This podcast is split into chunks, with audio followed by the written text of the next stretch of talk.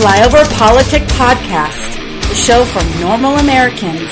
From his undisclosed bunker, here's your host, Tony Reed.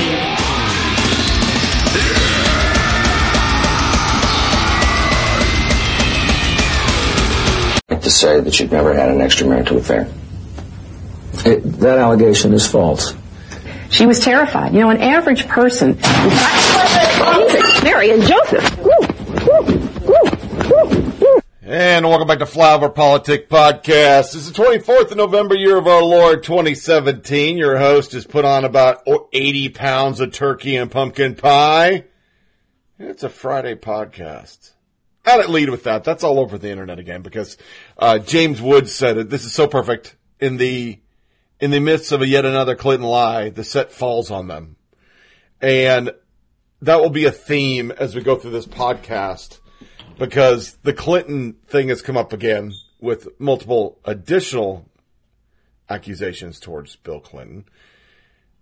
And we have articles that now the left's finally realizing you can't be the party that tells Roy Moore he's a bad guy. Yeah, Roy Moore, not Hal Moore like the last podcast. I couldn't stop saying Hal Moore because he's from uh, We Were Soldiers. Uh, very, very um, popular colonel from Vietnam who wrote the book, and Mel Gibson started it. And I kept saying Hal Moore, and I don't know why I was doing it, but anyway, Roy Moore they're realizing they can't just keep saying Roy Moore when, as we'll see, the majority of these sexual harassment people or assault or rape, they're on the left, folks. But you're going to see spinning by the media. You're going to see spinning by politicians. It's what they do. But since it is the day after Thanksgiving, I, I in the last podcast tried to find stuff. I found some old stuff, but here we go with the people that just can't let any day of the year not be about politics. Benjamin Wittes, a frank confession. I'm not thankful this year and I'm not going to pretend to be. I'm defiant. The pilgrims have come all the way to find on our shores American current domestic politics, they would have vomited all the food at the first Thanksgiving dinner. Adam H. Johnson, Jesus, what a train wreck. I too find strength in the white settlers, religious fanatics from 400 years ago hypothetically think of Trump. I am normal. I, I just, they all had to figure out how they could do it. Jeremy Scahill, in your alternative history, where they still have in, initiated a genocide against indigenous people and stolen their land, even in the people trying to say the guy's a dumbass, they're being a dumbass. Then George Takei, and this is the left in a nutshell. You can be accused of rape and still be on the team and still do the politics. When most people go away so nobody can see them because they're embarrassed. Not George Takei. Two turkeys have arrived in D.C. awaiting pardon on Thursday, but apparently it's become awkward because Donald's been asking aides first whether they're mostly white or dark meat. Yeah. Mm-hmm. The racist angle. George is just mad we eat turkey on Thanksgiving instead of cock. That's what somebody said. I thought that was, that's pretty funny. Then this one came out. The nation attacks Redskins for the audacity to host Thanksgiving game insulting natives. I'm not reading the article, but I had to just we couldn't let that go because I thought that had already left under Obama, but yeah, it's back. Yeah, it's back. And here's something why the people hate the media. For those who think that I'm very critical of the media and who the hell are you because you're bi- yeah, I'm not a journalist. I don't have a journalist union card. I am not supposed to be unopinionated. This is a Bush League done from my mom's basement. I don't like Cheetos podcast where I am conservative. These people are supposed to be unbiased, giving you the unvarnished truth. But these people lost their damn minds because Sanders asked, before you ask your question, what are you thankful for? These are all reporters. Domenico Montanaro, I'm going to go on the record and say I don't think reporters should have to follow White House spokesman's direction in order to ask a question. White House press secretary saying she wants reporters to say what they're thankful for before asking questions. Not our job and harmful to democracy. Press secretaries could spend time answering the questions or taking more of them. Another one. One of you briefing room people say you are thankful for Pizzagate. God damn it, everyone troll. If she's going to subject you to this indignity, be an asshole on TV. Another one, I want to die. Another one, a freelance journalist, Kate Brevin, uh, fuck off. And I hope the reporter said they were thankful for free press.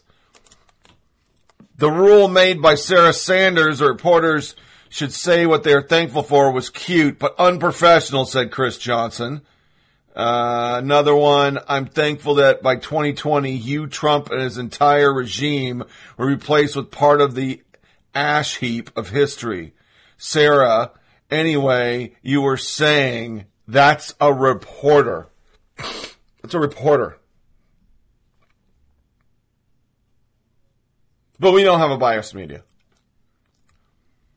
Here's another one. Show up for justice, for racial justice, excuse me. Just not justice. Racial justice. They sent this out. Getting nervous about Thanksgiving? Don't know how to talk to Trump with your family? We have you covered. Check SOS 82623.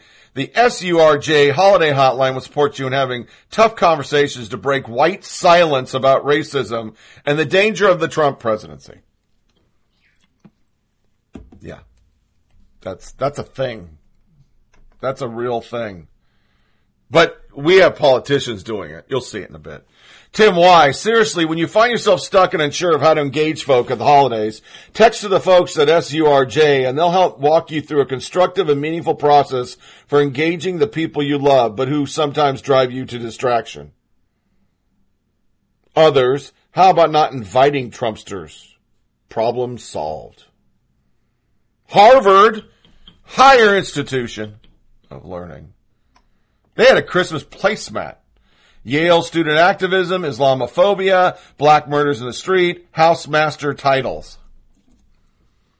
Tips for talking to family. Listen, breathe, affirm, speak. Then there's the Big Bang Theory because they can't handle this. Bialik, Mayim tight.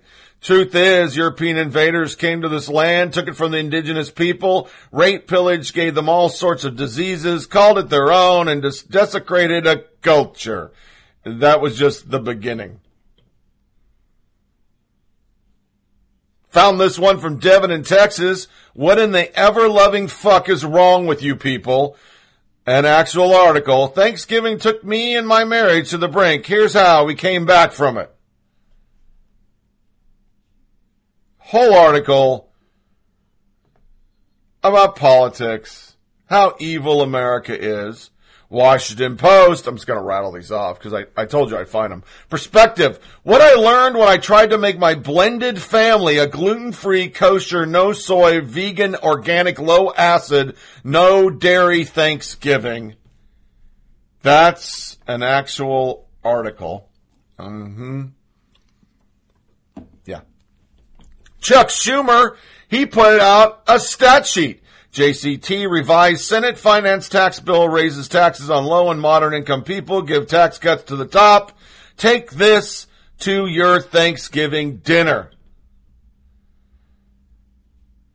I love the responses. We have a table for people who bring charts. It's the backyard, several acres away from the rest of us.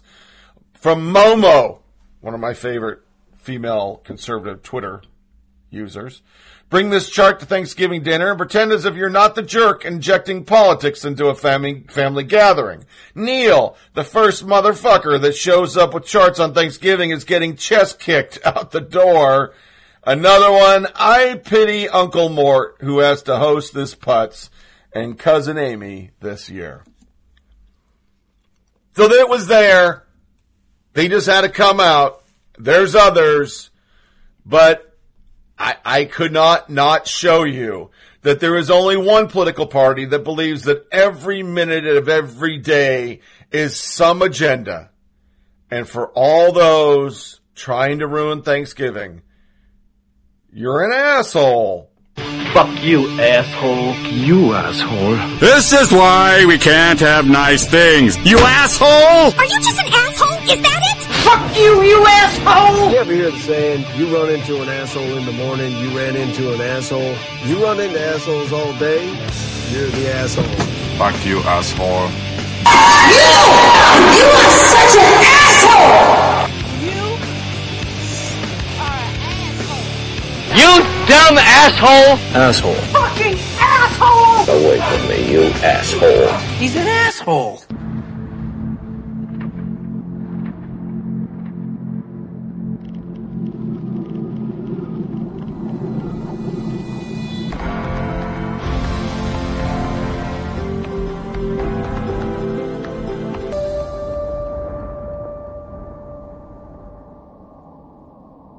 Well, Democratic Senator Al Franken's office says he will not resign over allegations of sexual misconduct. A Franken spokesman told the Minneapolis Star Tribune he is spending time with his family and he is doing a lot of reflecting. Franken has apologized to talk radio news anchor Leanne Tweeden, who says he kissed and groped her during a 2006 USO tour. PBS is editing the former Saturday Night Live performer out of a special honoring David Letterman that airs tonight. It says including Franken would be a distraction. So let's get live to Cecilia Vega at the White House tonight. And Cecilia, President Trump had tweeted about Senator Al Franken, and tonight another woman is now accusing Senator Franken of inappropriate behavior. David, 33-year-old Lindsay Menz, that is her name. Take a look at this photo. She tells CNN that Franken grabbed her backside while they were posing for this picture, picture back in 2010. He was a sitting senator at the time. In a statement tonight, Franken says, quote, I take thousands of photos at the state fair surrounded by hundreds of people, and I certainly don't remember taking this picture. I feel badly that Miss Menz came away from our interaction feeling disrespected. Tonight, David, a spokesperson for Al Franken, says he does not plan to resign in the wake of this second accusation. Cecilia Vega leading us off tonight. Cecilia, thank you. And a second woman has now come forward to accuse Senator Al Franken of inappropriate touching. She says the Democrat grabbed her behind while they took a photo together at the Minnesota State Fair, this time while he was a sitting senator in 2010.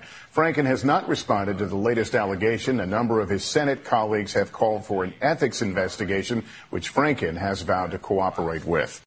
Senator Franken, are, are, these the sort of allegations that will end up forcing him to resign? You know, I think we still need to see where this goes. Um, it seems that some of this behavior was uh, occurred before he was in office, and even while he was in the middle of um, a satire piece. Certainly not the one that you just described. Um, but we have to see where it goes. But I think, again, it shows what a pervasive problem this is, not only on Capitol Hill, but for America. Sexual harassment is something that we are grappling with. We're at a tipping point in America.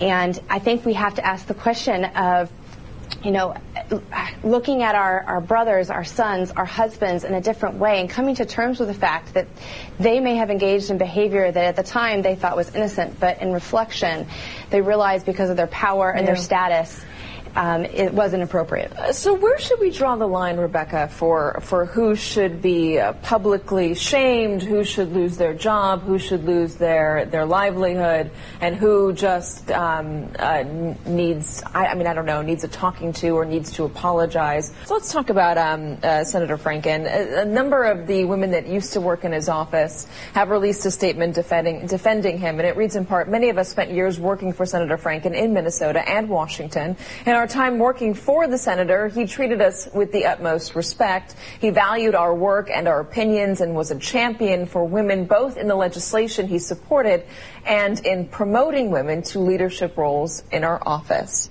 Um, how much weight does a statement like that have? I think it's compelling, but at the same time, it doesn't give uh, Senator Franken a pass on what he did in these instances. Um, good people can do bad things. Um, I think we need to create the space for men and women um, to not feel so threatened uh, that you know they're going to lose everything they've worked for. That that one instance negates years of good. Um, and again, that Also this morning, there's a new report that Senator Al Franken grabbed a woman, a woman's behind at a fair back in 2010. He says he doesn't remember doing it, and he apologized to the woman if she felt disrespected. NBC News has not confirmed where this uh, has not confirmed this yet. Rick, I turn to you. This story uh, could be true. Al Franken is saying he doesn't remember it. How slippery a slope, and again, I am not excusing that behavior. Of course not. How slippery a slope is it? I mean, again, I'm just speaking as somebody who spent 15 years of her life working on Wall Street. But if we're going to start to go after everyone in every power industry for something like a butt slap, I'm worried that there's going to be no one left running. A second Al Franken accuser came forward.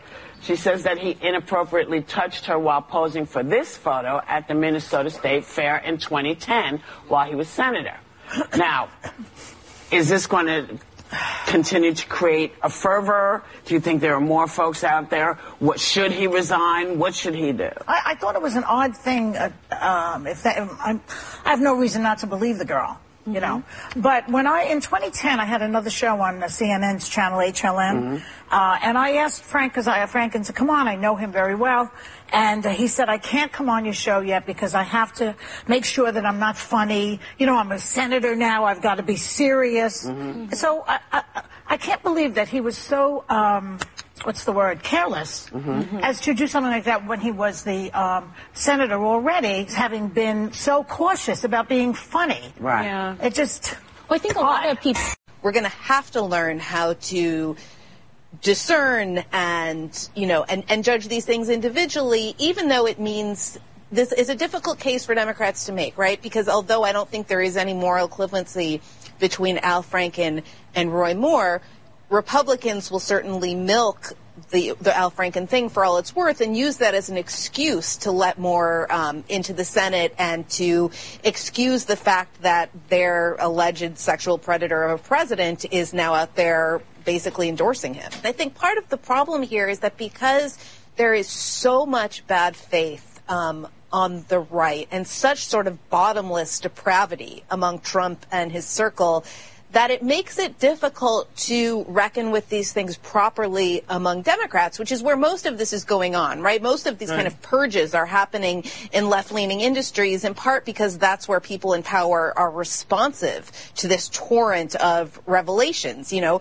Republicans just hear about it and shrug their shoulders and do nothing. So you don't have the same sort of energy of people being exposed and held to account one result of that is that you have this hugely disproportionate standard where Democrat, Democrats and Democratic institutions are sort of turning themselves inside out while Republicans are skating blithely forward. It's very so compli- it's it's complicated so because on the one Michelle. hand we also don't want to all lower our standards and say that the standard is as long as you're not a child molester, Okay. then then we're okay.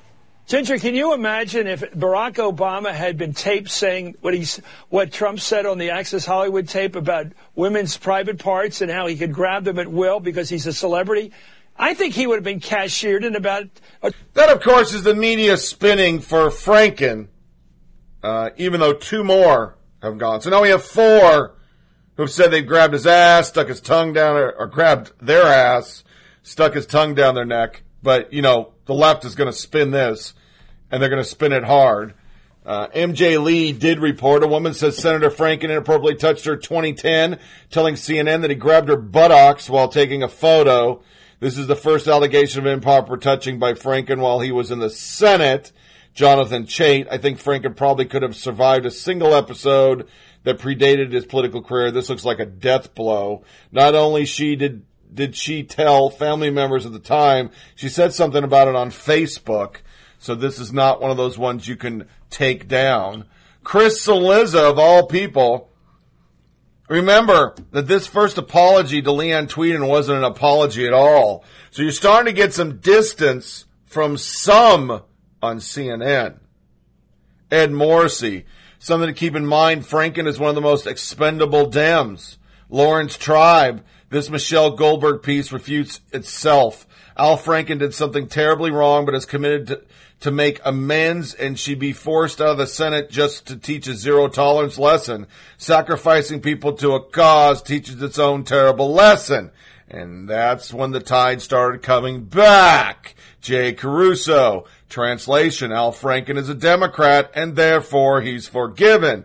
Bette Midler decided we're gonna slut shame and she tweeted the picture of Leanne Tweeden undoing her bra on the front of FHM magazine. This is Al Franken's accuser. Better not let Trump see this. He'll want to meet her badly. People on her side, whoa, I've never not respected you until now. So Miss Midler thinks some women are asking for it. Sad. Another one. Come on, Bette. This is a page out of Hannity's playbook.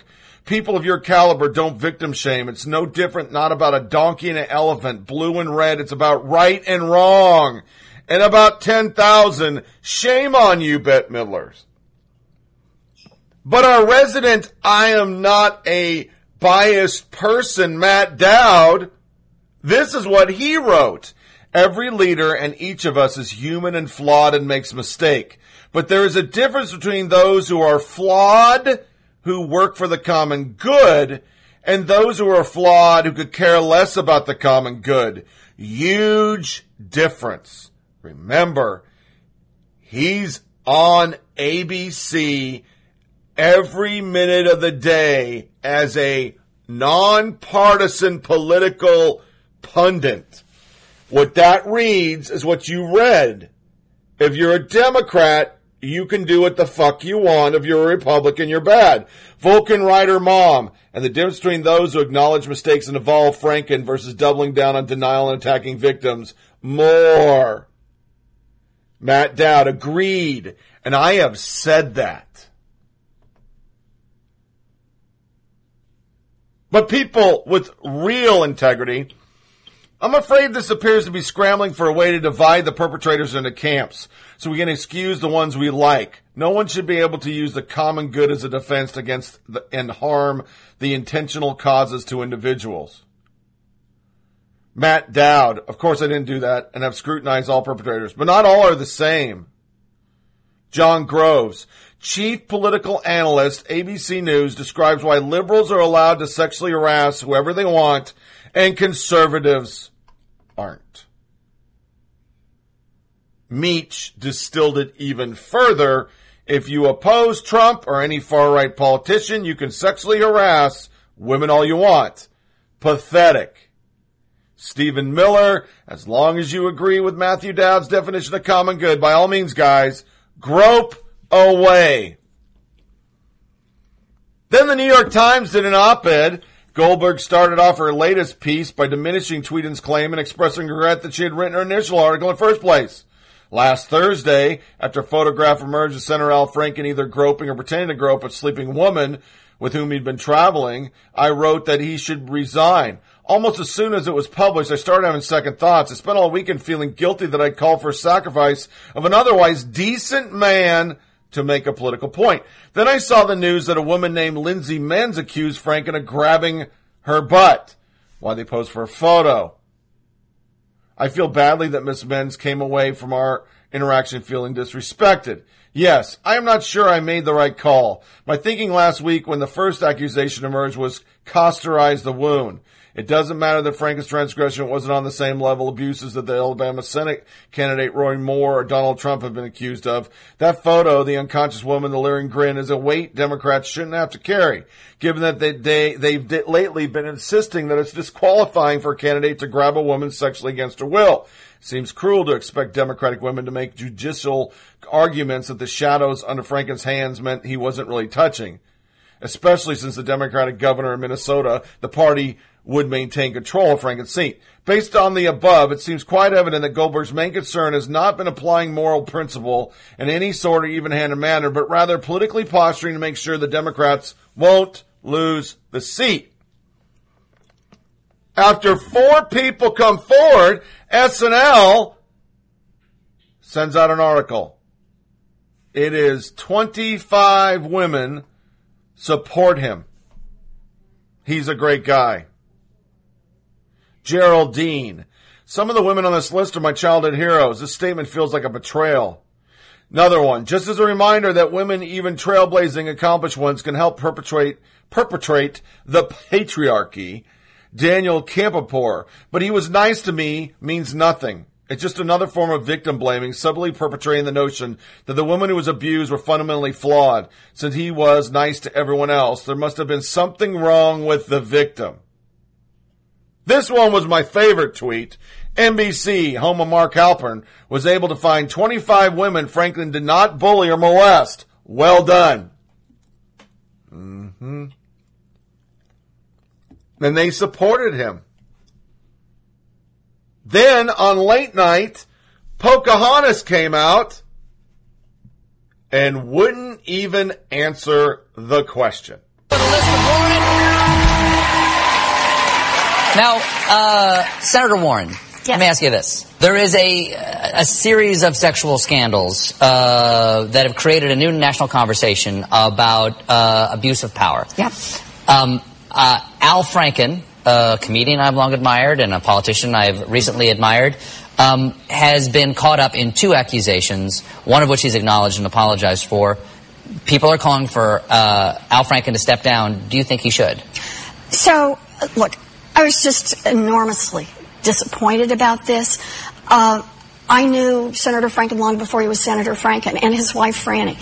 Um, these allegations are serious, and women have a right to be heard and, and listened to on this. Al is going to be subjected to a hearing in the United States Senate, an investigation. We have had for a long time now in the Senate, long before I got there, a bipartisan ethics committee that meets on a regular basis, and he's going to go in and answer. But here's where I see this whole thing going right now. We're going to watch this play out with famous men. It's happened in lots of places. Lots of them are talked about. And this is a moment in America as I see it. And the question is whether this is a moment that's a big flash and then nothing really changes. Nobody feels like they have to answer. Or is this a moment when there's real change? And I'll tell you how I think we're going to know whether or not it's a moment when there's real change. It's going to be when there's accountability for famous people, but it's more going to be when the shift manager decides that maybe giving the good shifts only to women who will play sex games back in the dressing room is not a good idea. And when the jerk over in accounting decides that pressing up against women who are caught at the photocopying machine might not be smart. And when the boss decides that telling those dirty jokes and talking about who's got great boobs and a killer ass is better rethink his management strategy. When that sort of thing happens for women all across this country, then we'll know there's been real change. That would be nice. That would be nice. That would be nice. So if uh, we got to go in here in a second, uh, very quickly. I know it's a big question. If Roy Moore wins, should the Senate expel him? We're not there yet. Uh, Where are we? We're we're still pre-election. And uh, I think we have a really good candidate on the Democratic side. And the people of Alabama need to get out there, and um, I hope they support that Democratic candidate. Well, Senator, thank you so much for being here. see you. Ladies and gentlemen, Senator Elizabeth Warren. We'll be right back No, no, he didn't push because he's, he's he's he's a fucking shill, man. He didn't answer it. Uh, The Franken, you know, I, I'm not surprised. Okay, first and foremost, your humble host is not surprised. This is the way they act. This is the way they always act.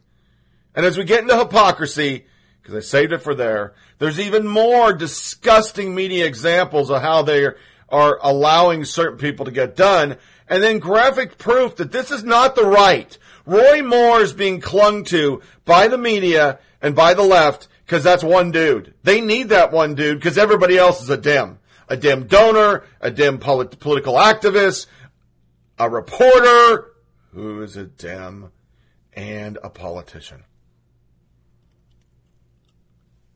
They're not even covering some of them. The media is ignoring it because it's just an avalanche of liberals who are supposed to be the champion for men abusing women. I just said that all wrong. Liberals a champion for women abusing women. Boom, we got that right. Second take. So yeah, more on this in a bit, but I gotta get to my favorite one, Glenn Thrush. An MSNBC spokesman tells The Hill the network will await the outcome of the New York Times of allegations of sexual harassment against White House correspondent Glenn Thrush before making any decision on the journalist. They're so butthurt over this one, they don't want to let this go. 14 year old passing 20 is his hand, handle. Today in Profile of Courage, MSDNC punts on whether to suspend Glenn Thrush. And understand, this is what he was doing. Hi, Glenn. This is a friend of blank. Are you with her right now? She's not answering her text that mentions you were with her. Can you please let me know if she's all right? Just seeing she was fine in a cab last time I saw her. She wasn't fine when she called me later. This is Bianca, by the way. You can keep my number. What happened? What happened? Is she okay? I emailed her this morning. Seems okay. She was shaken up when she called me from the cab and felt an urgency to leave from where you, you, where she and had walked with you. But she knows how to handle herself. I was just trying to get her home. To be honest, we were both pretty loaded and I wanted to walk to sober up. Things are pretty vague, but I certainly wouldn't have intended to put anyone in that sort of position. But it was extremely poor judgment on my part to be in a situation where we were alone and I really had it all ill. In, I had no ill intentions, and I'm concerned about her well-being. I wouldn't, in a million years, want anything that could be harmful. It's not who I am. I'm really sorry if I gave you a scare. Well, I don't know who you are, but unfortunately, I wasn't there, and this is none of my business. Except I wanted to make sure you don't lure young, aspiring women journalists into those situations ever again. So help me out here. How can I do that? I don't lure anybody ever. I got drunk because I got some shitty health news. And I'm acutely aware of hurdles that young women face in this business and have spent the better part of 20 years advocating for women journalists. What I need to do is be more understanding to the power dynamics and casual situations because I'm not 25 and just starting out anymore. But your larger point is well taken. So sorry to hear about your health news, blah, blah, blah, Politico and I'm soon leaving. I'm sure you'll understand why I'm sensitive to that ever-present dynamic and why I feel strongly about protecting blank. It never goes, trying to read this all screwed up, away. Thanks for taking the time to respond. It was a terrible night. I feel like a jerk. I'll make it up to her. I feel really strongly about not creating a toxic environment. She's lucky to have you as a friend. The lady replies, I know. So he took young journalists, did what they did in Hollywood. You can get a big role here at Politico and New York Times as long as you suck my dick or watch me masturbate off on a fern, like Weissman. Phil Kerpen nailed it though. He just tweeted this. No worries, because I become a hack. I will send you the whole section that pertains to you. Please don't share it. Tell me when I did this. Tell me if I fucked up anything. That was him emailing Podesta. But my favorite of his, anybody got a binder full of women? This is 1913. This is him defending Obama, dogging Romney, and that is the key thing to all these cases. These are the people every day that tell every conservative they're a sexist. These are the people that, that, Thrush himself wrote articles about how Pence is a sexist piece of shit because he doesn't go into a room by himself with a woman and he doesn't break wi- bread with other women. It's called deflection. They go crazy on this shit because it protects them. So what did other journalists do? MSDNC Joy Reid lashed out at sexual raptor Clarence Thomas. She did segments all week. She didn't talk about Franken. Didn't talk about the myriad of other Democrats. She talked about Clarence Thomas. Somebody else said, let's take a look at another line of the Senate. There's a story about Dem Senator Ted Kennedy and Chris Dodd that's been circulating for a long time, but they never stopped Democrats from looking up Kennedy, up to Kennedy. Kennedy grabs a five foot three, 103 pound waitress and throws her on the table. She lands on her back, scattering crystal plates and cutlery and lit candles. Several glasses and crystal candlesticks are broken. Kennedy then picks her up from the table and throws her on Dodd, who is sprawled in the chair. With Gaviglio on Dodd's lap, Kennedy jumps on top and begins rubbing his genital area against hers, supporting his weight on the arms of the chair. As he's doing this, Lowe enters the room. She and Gaviglio both scream, drawing one or two dishes. Startled, Kennedy leaps up. He laughs. Bruised, shaken, and angry over what she considers sexual assault, Gaviglio runs from the room. Kennedy, Dodd, and their dates leave shortly thereafter, following a friendly argument between the senators over the check.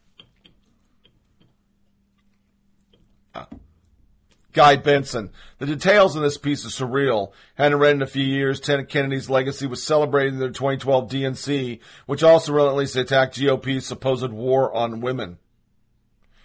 Katie Pavlich remembered him.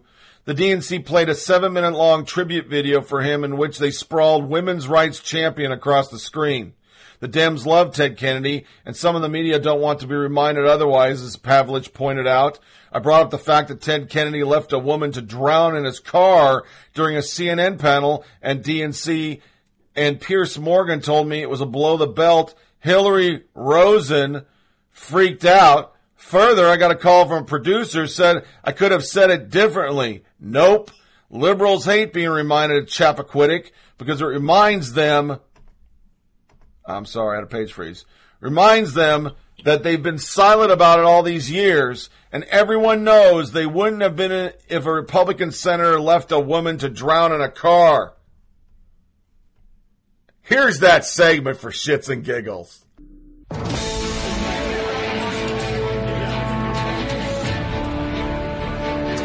Welcome back to the CNN Grill here in Charlotte, in North Carolina. It is still boiling hot outside and in, and so is all the political gossip and intrigue. Here's my all-star political panel, Rick Grenell, who is Mitt Romney's foreign policy spokesman, Katie Pavlich, she's news editor of townhall.com, and author of Fast and Furious, Barack Obama's Bloodiest Scandal and the Shameless Cover-Up, Hillary Rosen, CNN contributor, and Van Jones, the president of the Rebuild the Dream movement and author of Rebuild the Dream. Welcome to you all.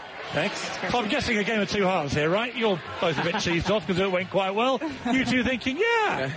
I'm in love again. The boys and girls did well tonight. I'm in, I'm in love again. Well, Van, let me, let me start with you because I watched an interview this morning on TV and you Yeah. actually got quite emotional about the prospect of a Michelle Obama speech Yeah. and what it meant. Yeah. Having watched it now, what did you think? Uh, It, it was even more powerful than I thought. I was there in the hall. It was like a revival. I remember when I was a kid, you know, we would go to church in the summertime and people had been kind of lax, you know, lackadaisical about our faith. And then you would have somebody to come out and just restore the faith. And that's what she, she was the mom in chief. She was a revivalist in chief. But I think for African Americans to see her, you know, she's been vilified. People said, written awful books about her, said terrible things about her. For her to come out there with the dignity and the grace and really set a new bar for oratory, uh, in the convention, not just for women or first ladies, period. It was powerful. Well, I mean, Hillary, I, I thought the irony is that the two best speeches so far, arguably, were Ann Romney and now Michelle Obama. I, I think that's right, although I, I think Julian Castro did a great job, too. Yeah. But, you know, Michelle Obama didn't just talk about the heart, which I think we saw from Ann Romney. She actually talked about policy and what Barack Obama has done for the country and why it's good for families, why it's good for, for, for America.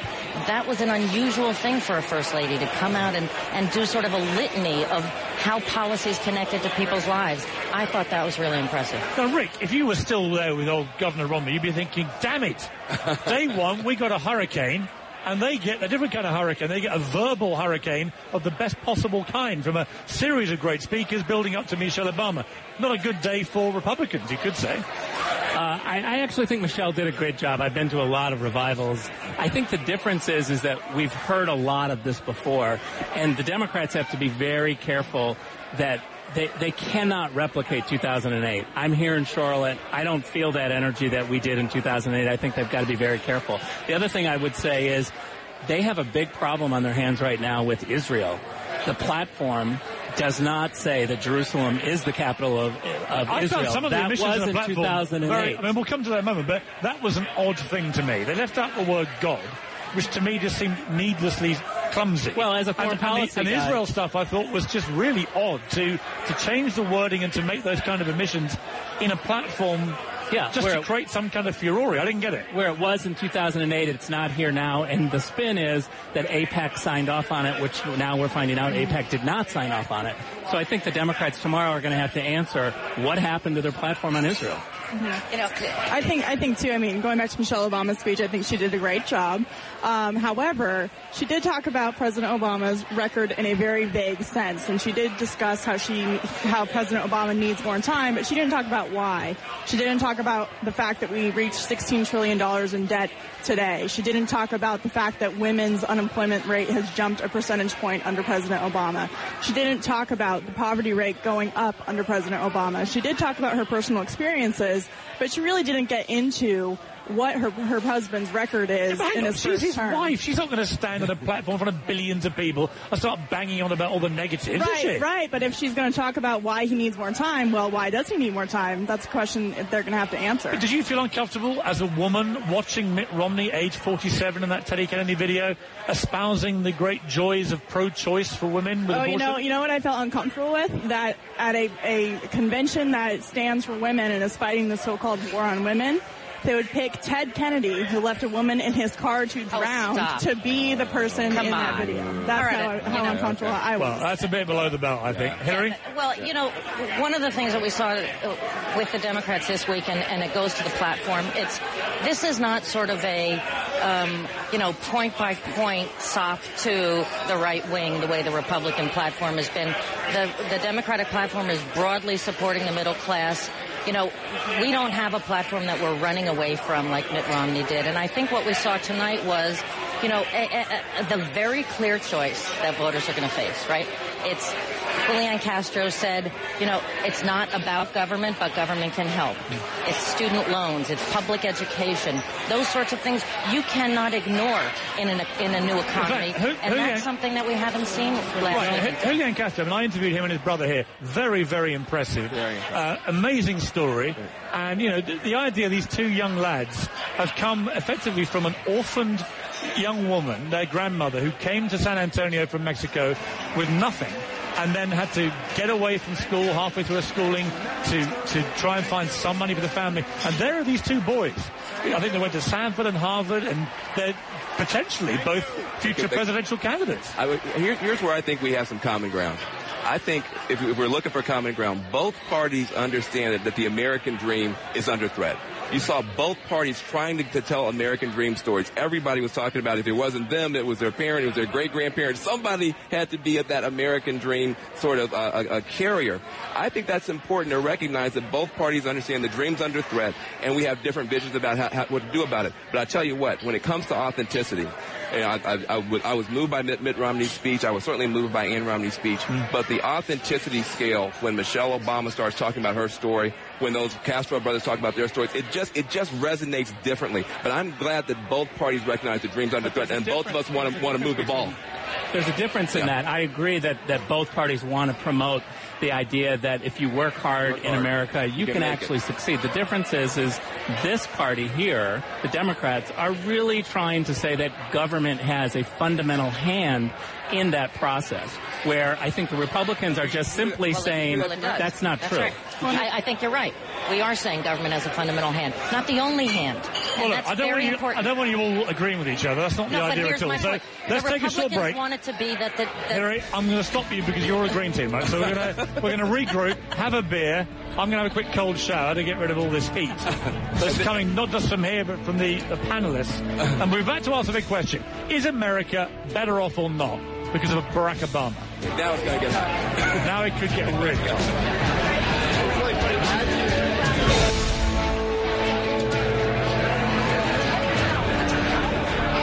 We're back, my all-star panel, Rick uh, Katie Pavlich, Hillary Rosen, and Van Jones. So, you've all been squabbling away in the break, very nicely coming to the boil.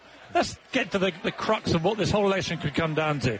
This very uncomfortable question, is America better off or not because of four years of Barack Obama? My argument would have been from them, you know what, the first six months were a nightmare, but since then, you've been better off. But because they've made it a four-year assessment from the point of election to now, the stats don't really work for Barack Obama on most common ground that you look at to compare like with like he's not in good shape. Hillary, how do you, how do you dispute the fact that it doesn't look like we are in better shape in America? Well, there are stats on both sides. You know, we've looked at the all-time high stock market. We looked at GDP growth up. We've looked at we were hemorrhaging 800,000 jobs a month. Now we're growing, not enough, but Unemployment 130. has gone up. Unemployment has Gas gone up, prices but have it's spiked soared. like this and I mean, there are down. key economic dynamics here which look terrible. on both sides. And and here's the point. Well, only one side's in government.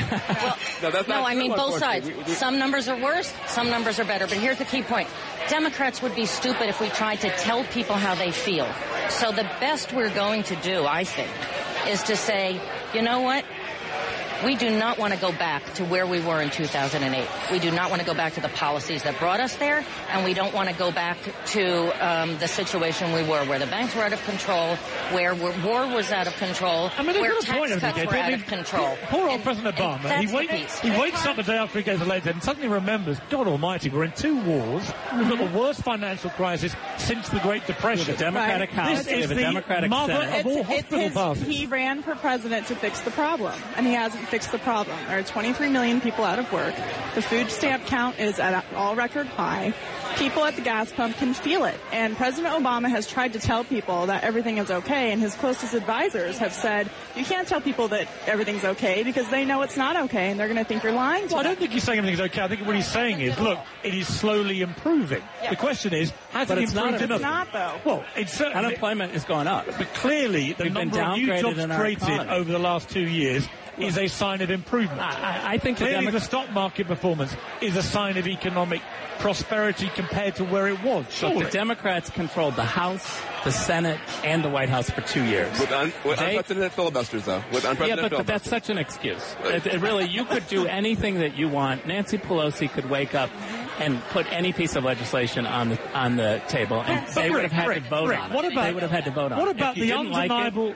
Then what the about- president can. What about the veto it. undeniable reality that the Republicans have done everything they can to stymie this guy? I- I like- mean, they made it clear very publicly, very early on. We're going to do everything we can to make him a one-term think they're president. proven to be right. Unemployment has increased, and we've had a downgrade in our economy. I think if we tried what the Republicans had offered, we wouldn't be in this mess. And to say, I- I that, beg to to say the, disagree the with the Republicans are the problem here. They, the Democrats still have the Senate. They still have the White House. Republicans have passed multiple budgets. The Senate hasn't introduced a budget for more than 1,200 days, which has a direct impact on job growth in this country. Well, let me And get so- in here. Right, get in let, let me get in here. Let me just say a couple of things. Uh, first of all, we don't actually have a dictatorship.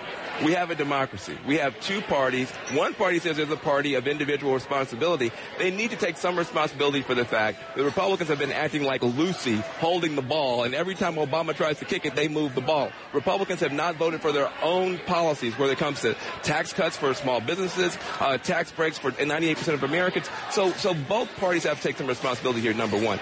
Number two, you know, I think the, the, the truth that nobody wants to say on either side some Americans are doing better and some Americans are not. It's the income inequality that makes this thing hard, hard to talk about. Some are doing better, some are doing worse, and that's the reality. Okay, look, I'm afraid we're going to leave it there, but you can come back. That's the beauty of panels. we'll have you back later in the week if you're all available. You're not uh, still squabbling in the street. Anyway, thank you. That's liberals in a nutshell. It's that theory of you do good deeds, you can do bad deeds. But distilled down to what I've been tweeting, anybody defending any of these fucking cretins, if you got a D behind your name, you're safe. If you got an R, you're a monster. The media, liberal politicians, that's their play. And they've been playing it since Weinstein fell. Want more proof? Here's another one. Staff said Michigan Representative John Conyers, the longest serving member of the House of Representatives, repeatedly touched women inappropriately. Used congressional resource to fly in women he was having affairs with. Kate Nocera. I was basically blackballed. There was nowhere I could go. The woman who complained about John Conyers' harassment told BuzzFeed News she settled for around $27,000. ABC, CBS downplay the harassment accusations against Conyers as they run long, drawn out articles on Moore. And I just want to remind you, Representative John Conyers calls for investigation of Bush era war crimes. Most people forget him because he's like Maxine Waters. He's done absolutely nothing in Congress other than attack Bush, and now Waters is making her bones on attacking Trump. But Conyers was all over the TV calling him a fucking war criminal and hanging out with Code Pink. And MoveOn. The predecessors to Antifa. Need another example? Representative Diane DeGette just said on MSDNC that former Representative Bob Filner tried to pin me to the elevator door and kiss me. Yes, he's a Dem. That's another politician. Yeah, so in a week that you heard Clinton, Franken, Conyer, Filner, oh, you didn't hear that, did you? You just heard Roy Moore. Yeah. One of the ladies I work with, African American, she's sick. She's just sick of hearing it. They're talking about a yearbook. They're using a yearbook denotion to say he molested somebody. And it's all cover. Cover. Here's another winner on the left, Oliver Stone. Melissa Gilbert accuses Oliver Stone of sexual harassment. It was humiliating and horrid. Hollywood Reporter John Lasseter taking leave of absence from Pixar amid missteps. He wrote a whole thing. He was sexually harassing people.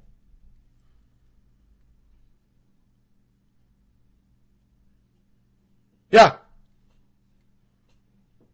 Yeah, there it is. It, it, it's it's out of control on the left.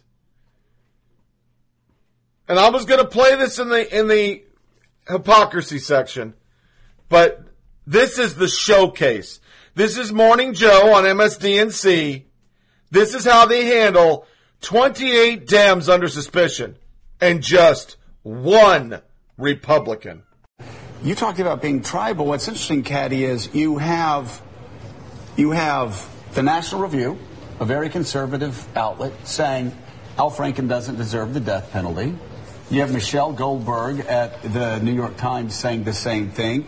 And there have been a lot of conservatives I saw on Twitter yesterday saying the same thing. Like, or with Al Franken, are we jumping the shark? So this seems to be a case that is not tribal. A lot of conservative thought leaders and a lot of Democrats are starting to say, but I'm Wait. also I'm all, the the thing about the Al Franken story. I, I mean I I'm on, I don't know about this one, and you know he did stick his tongue allegedly, forcibly allegedly. in somebody's mouth. If that was proven to be the case, what message, if he doesn't go, does that send to other potential and how is people be, who might do that? How's that? Be proven to be the case. Well, I don't know how. Because I guess you have. I guess it's just us. We're the, the judge, the jury, and the cops, and the accusers are. Or you wait and see and what that's not how the help. story develops and if there are other incidents really? that's emerged. Your question, and it's a conversation I've had for the last couple of weeks with women. With women, yeah. how, how do you feel about this?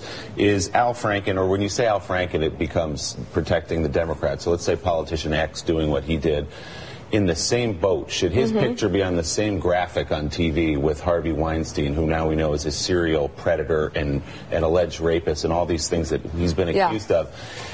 Should they both be run out of public life? Well, Should they both be thrown off the stage? And the answer I've gotten from most women is no. Right. And that to your point, Mika, is, does not excuse the first behavior. It's all It says those are both gross, and if somebody did that, I would report it, and I don't like it. And we're but do I think here. he's a pariah and should have his life ruined and thrown out? And again, I'm not just talking about Al Franken. I'm talking about the degrees of the kind of sexual harassment and assault we've been. And we had a. It's beyond hypocrisy, my friends. It's beyond hypocrisy. The people that are supposed to champion African American rights one of their li- one of their long-term senators was a leader of the KKK, Byrd. They champion women's rights. All these guys. I mean, here's just a list: Clinton, Thrush, Weiner. Uh, let me zoom this in. I want to zoom this in so I can read these names. I'm gonna zoom it in. Zooming, zooming. Um, Weinstein, Franken, Conyers, Cosby, Travolta. Uh, don't forget frickin' uh, what the hell was his name? I, I see his picture, but I can't see his name. I can't read any of this. Let me open up to, uh, hold on a second. Let me open up to, out of read mode and into this. There we go. Uh, John Edwards, Lena Dunham, Bryan Singer, Sean Penn, Brad Pitt, Roman Polanski, Al Gore, ASAP Rocky, 50 Cent, Pee Wee Herman, Robert Menendez, David Wu, Brett Ratner, Andy Dick, Ted Kennedy, Danny Masterson, Billie Joe Armstrong, Eminem, Jim Brown, Victor Salva, uh, Alex De Silva, Jared Fogle, Kevin Spacey, a different Bill Clinton. Who's that guy? Child porn dedicator. A different Bill Clinton. I don't know who that guy is. That, that's different. Uh, I'll take him off that list. Uh, Peter Yarrow, Gary Goddard, David Guillod, Richard Dreyfuss, Joe Scarborough, Jeffrey Epstein, Ed Buck, uh, two anonymous Vox employees, Mark Halperin, Robert Scoble, Leon Wessler, Nick Najera, George Takei, Kanye West, Dwayne Shute, Rick Nelson, Philip R., Tom Sizemore, Eliot Spitzer, Tony Menendez, Joe Biden, David Letterman, Tony Mendoza, Paula Poundstone, James Hodgkinson, Hamilton Fish, Michael Oreska, Joe Morrissey, Sam Adams, Neil Goldschmidt, Mike Yenni, Dan Schoen, and Devin Kelley. Now, some of those, of course, are killers, so I don't know why they put them on this list, but that, that is, that is where we're, we're at. Th- that's where we're at. It, it has been like this for a while, but all you see is the conservative. I listened to reports this week. They never said Senator Franken's a Democrat. The word Democrat was never uttered once. They don't care. They go up to the conservative. Same team. Dylan Byers decided to take a totally different track beyond the pain, humiliation women have endured, which is of course the paramount issue. It's worth taking stock of the incredible drain of talent from media and entertainment taking place right now. Never has so much talent left the industry all at once. And that's the media version of, well, are they good people or bad people? AKA, are they liberals or conservatives? You're fucking hypocrites. You're just fucking hypocrites. All of you. So, so go on to tweets of our day. I, I gotta play this. Astronomers have found a planet that looks just like Earth. They're calling it Earth 2. Some scientists supposedly on some little network I've never heard of, uh, talk to Hillary about it. Yeah. You already know what's about to be said, don't you? People joke about uh, Earth 2, where you are president.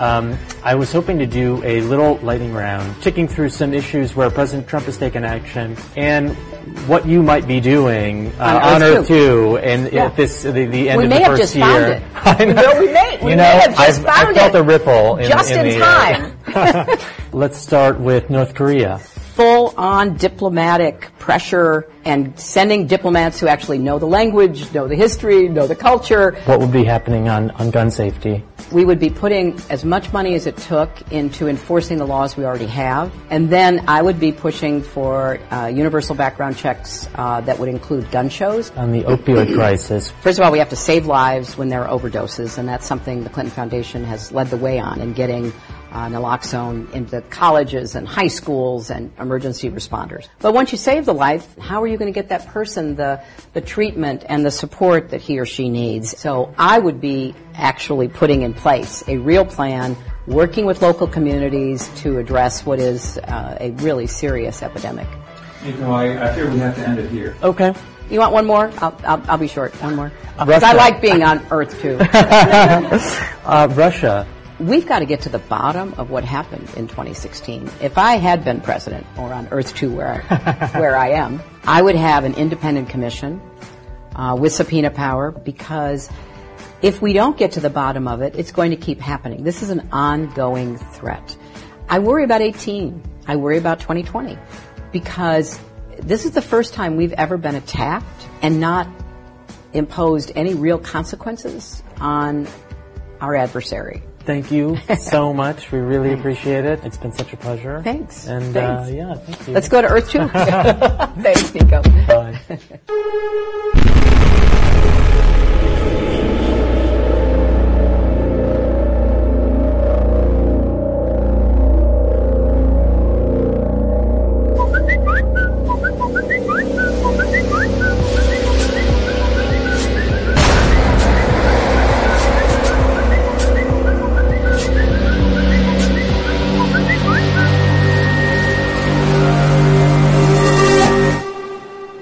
Yeah, go go to Earth 2 and take all your sexual harassers with you. Tweets of the day, Steph Marmol, the Time editor. Tomorrow on 912, I'll only be retweeting women on Twitter. I hope you join me with, and help, hashtag amplify women. T. Beckwith. Not tweeting tomorrow, just retweeting women. Men, join me. Somebody summed up what I think of it loud. What kind of beta shit is this? this woman, though, did respond with some serious, serious hate and discontent. How utterly insulting. No women I know are so frail and feeble that they are incapable of participating in our national discourse unless men first fall into a reverent silence tired of people trying to launder their reputations with conspicuous displays of allyship or virtue signaling. And that's what it's about. With all these liberals going down for fucking jerking off on ferns, the left is going, we really love women. Look at us. You really love women, you wouldn't expose yourself to women. I don't even expose myself to my wife, let alone a stranger. But our tweet of the day, and this has never happened. Ne- never happened. Sally Kohn. Time for Al Franken to go. Wrong is wrong, and the Democrats need to show they strongly and consistently stand for women's rights. The day that I agree with Sally Kohn and the left doesn't has to be our tweet of the day.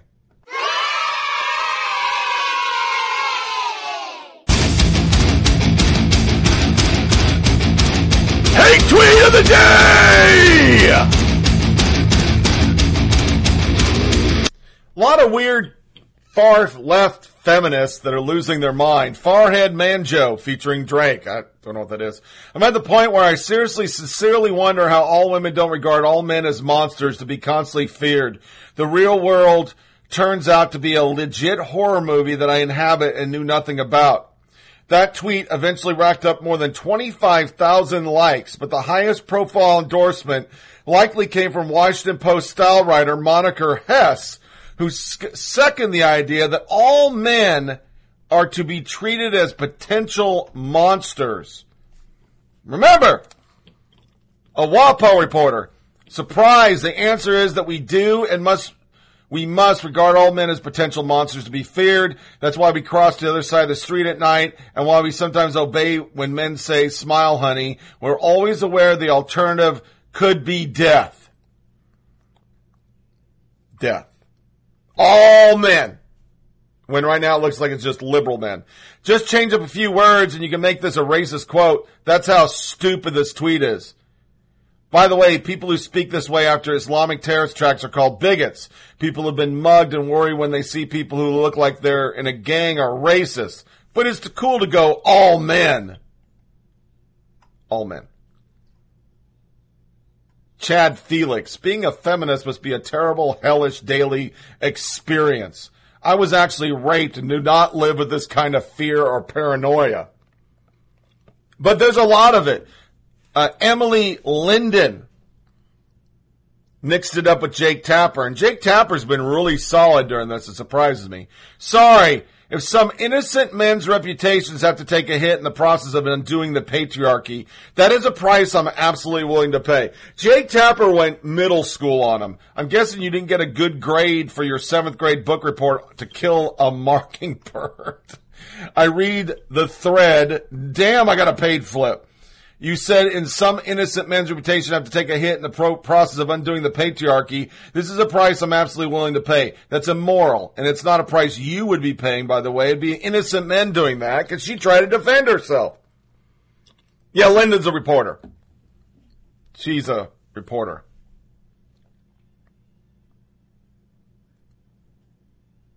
I, I, I, I am astounded at how far the left will spin to protect themselves. I put this in hate tweets, not in the Thanksgiving, because this just shows hate.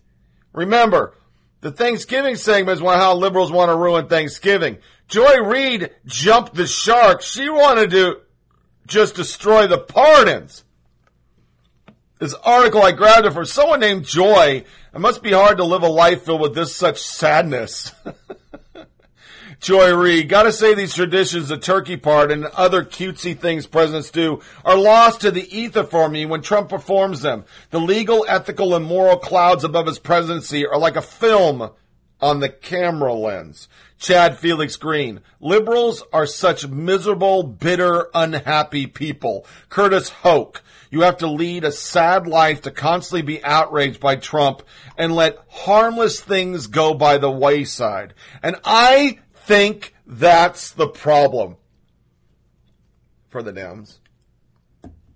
They're so caught up in the negative, they're now losing people.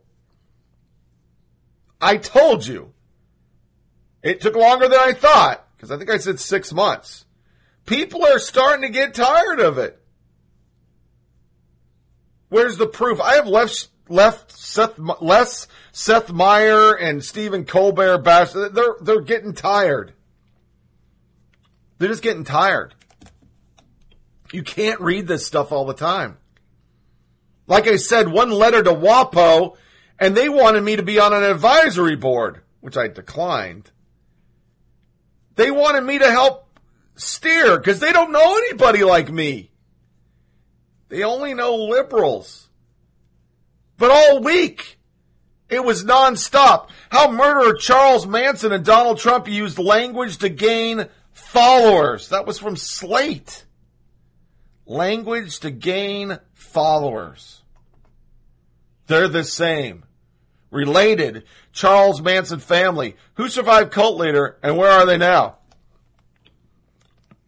John Ziegler. Pretty amazing and frankly terrifying that this photo of Leeann Tweeden laughing with Al Franken at a U.S. event honoring him three years after he assaulted her is not getting much attention. Mainly because Franken too much of a PC wuss to use it. We have lost our friggin' minds. This is in- interesting on two fronts. Once, it discredits Tweeden's claim Franken created created Kiss just for her. Two, it raises possible that and at best conflated what was real and was part of a sketch she actively took part in. Sketch is literally about what she claims. And he goes a whole Twitter riot destroying her. He's a reporter. Then another one, the human side of infamous cult leader Charles Manson. The human side. There was no human side. New York Times, they were so hate filled this week because there wasn't a lot of stuff you could really bash Trump for because it wasn't him under sexual harassment charges. Review of Ivanka Trump's book, Eek, were held hostage by a throbbing blister. Jessica Crispin ranted it sounded like the scrambled Tumblr feed of a demented 12 year old. So it's not surprising that the Times would slam her mother Ivanka new book, Raising Trump, complete with her ex-husband's description of a throbbing blister. Does anyone wonder why the Trumps might think the Times has an animus towards them? The Sunday Times book review carried this attack on front cover by liberal Vanity Fair scribbler James Wolcott. Ivana's book was reviewed alongside Jerry Oppenheimer's new book, biography of the Kardashians. Wolcott noted that Ivanka Trump boasts that her children, Donald Jr., Eric, and Ivanka, are all faithful spouses, superb parents, accomplished business people, and sterling assets during their father's presidential campaign. Wolcott finds that barely worthy contemplating. He thought the title Raising Trump was all about husband wrangling.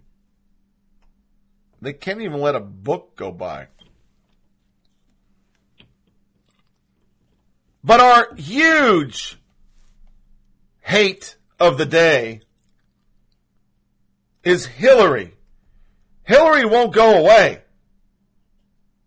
She just won't go away. And she did another speech with her husband somewhere where people who just can't get over the election congregate to look up at the dear leader that they wanted so bad. And she trolled out faux news again. Unfortunately, our body politics immune system has been impaired because there has been a concerted effort starting with the creation of the Fox network. Uh, it wasn't there when Bill first ran. It was one of the reasons he probably survived.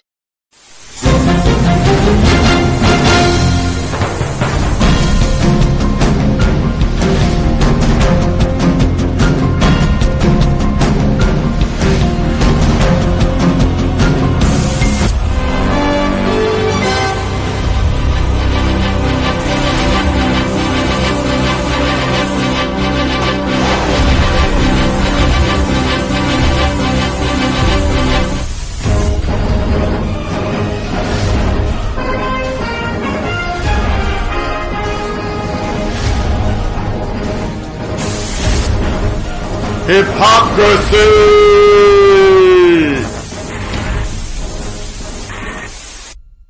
I'm glad I read this today as we enter our hypocrisy. Andrea Mitchell, I have no political axe to grind. It's actually a soundbite. I'll play it, I believe, in the media mash, but that would really make me want to vomit my turkey dinner. Now, as far as daydreaming about grinding against the Clintons, somebody said, which was probably inappropriate. that vaunted objectivity must explain why, when Hillary speaks, we see that Andrea O face. Other hypocrisy. Trans women are women. Repeated 75,000 times by somebody named Dirac. Ben Shapiro. Nope, nope, nope, nope, nope.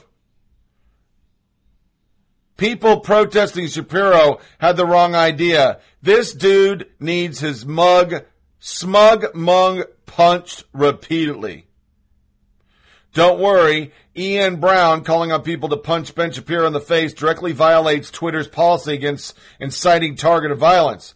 But it doesn't violate the spirit of the policy, which is precisely to malign easily targets on the right. And that's what they were talking about. That's your hypocrisy. If I say somebody should be punched in the face, you can guarantee, sure as shit, my friends, I'm going to get banned. But not a blue check Democrat on Twitter.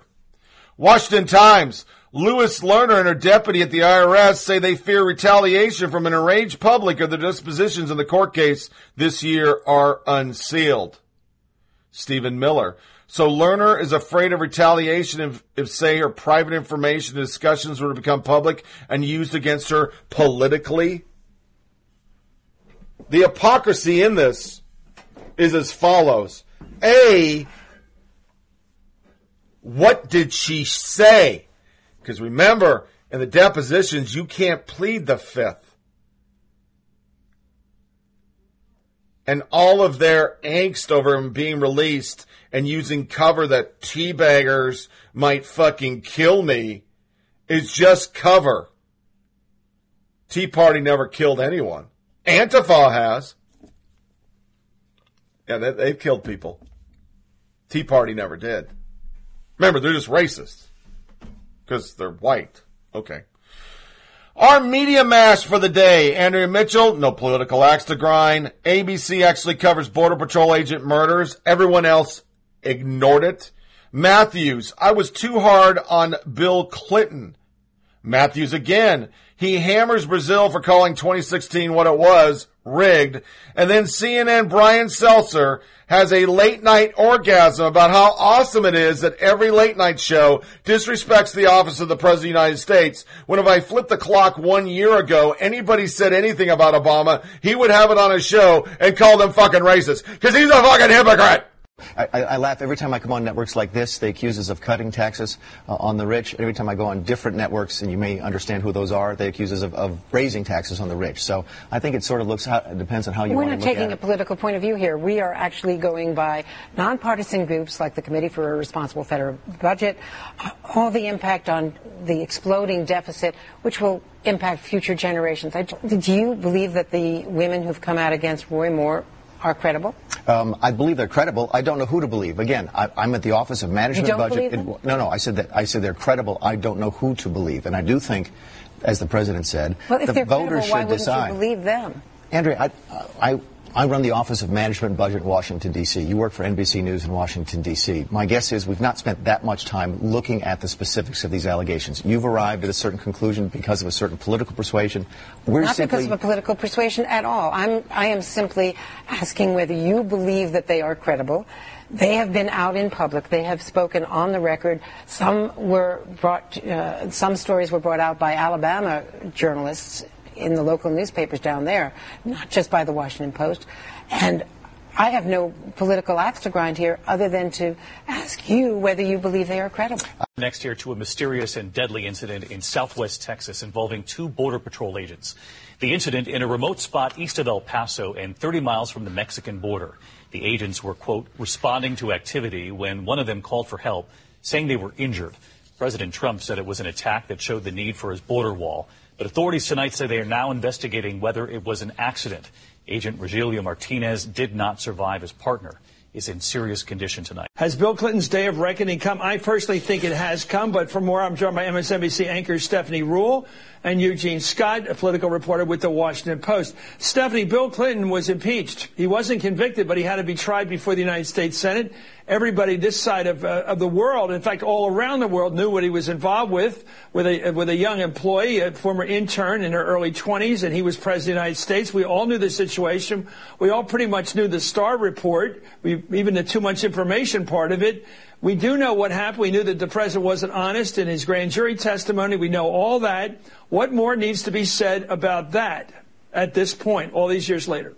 I mean, listen, we called it the Lewinsky scandal. We didn't call it the Clinton scandal. And we looked at Monica Lewinsky as a villain. But come on, Chris. She was a victim. We did? Well, many people okay, go ahead. I'm Think talking about, about, I'm talking about the punishment. The punishment. Look, I was tougher on Bill Clinton than just about anybody on the center left. I know all about it. I remember what I was. I sometimes think I was too tough on him. But one thing you can't say is that people didn't get a, a very clear hearing on what he'd done. We saw it and we talked about it. And he was judged by the United States Senate, wasn't he?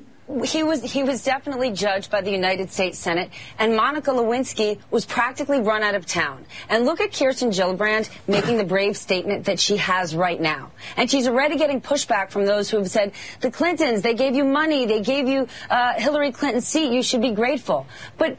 Kirsten Gillibrand was not in a position then to say anything. The world accepted the Clintons. They were among the most powerful people in the Democratic Party. We all accepted it. And now Kirsten Gillibrand is in a position of power, and it's pretty brave of her right now to say something like she has. I agree, but what should we do? What should we do? Change what we're doing going forward. Listen, I spent 14 years of my life sitting on a trading floor. Did I know that when I was sent home from dinner a little bit early, guys were going to a strip club, or I didn't get invited to conferences in Vegas or fishing trips in Costa Rica? I knew what was happening, but I wasn't in a position of power. Now, today, yeah. finally, there is a change, and we can actually do something about it. And anyone who thinks, oh no, this is a political move, women are just trying to take this too far and, and, and run everything, give me a break. In 2017. Um, Stephanie, please don't argue with me. I'm just trying to say that uh, Bill Clinton, who I was very tough on, went through hell on this. What did he escape? Just help me out. How did he escape judgment? He didn't escape judgment. It was just a different time. People judged Bill Yeah. Clinton, but over year after year, we accepted. I mean, Bill Clinton was a womanizer for years, and we accepted it. Okay. And now what Kirsten Gillibrand is trying to say, maybe we shouldn't have. I hear your points, and they're well received here. Thank you, Eugene Scott. I'm trying to make up for the fact I think I was too tough on Clinton. Anyway, let me ask you about Hillary Clinton's statement recently that the uh, the 2016 election wasn't legitimate. Now that is very confounding to me. Does that mean it shouldn't count? What does it mean to say it's not legitimate? You may not like a lot of things done in it. A lot of things get bad done. I mean, there's dirty campaign fundraising and people break the rules all the time. There's prejudice, racial prejudice, all kinds of prejudice. But the election still counts. Do you mean? Do you think she's saying it was not a legitimate election? What do you th- say to that? I I think she was saying that this was a disruptive political season. And what we are learning, Chris, every day is that the Russian interference went beyond the, uh, Right. the stolen Sure, emails that, yeah. and, and the weaponization of information. But What you think it was le- the yes, I know. But just to the point, you think it was a I- I- legi- a legitimate election. My question to you is: Was it a legitimate election? Does it count? Uh, I, uh, my personal view is that it was not a legitimate election. So it doesn't count? Uh, uh, Chris, I, remember, I am the campaign manager of Al Gore in 2000. And where, as you well know, the Supreme Court decided this this election will always have an asterisk by, and that's why I think Donald Trump should take So- steps as president to clean up our system so that no more foreign governments of no foreign meddling would occur in the okay. future. We have a definitional problem because you know, uh, what's his name? Trump is out there. He said for years that. That Barack Obama wasn't a legitimate president because he was a legal immigrant, and that's what illegitimate means. Is it a legitimate election? or not? And you're saying it was not a legitimate election. It doesn't count. Have you ever seen anything like this in another presidency? There's never been anything like this in a presidency. How many late night hosts are members of the resistance? Well, it's at least two overtly. Colbert and Seth Meyers are, to me, they're like the voices of the resistance. Would you say you're on a mission to take him down? I would like to see him brought down to the ground, preferably in handcuffs. Would you call what you're doing now uh, investigative comedy?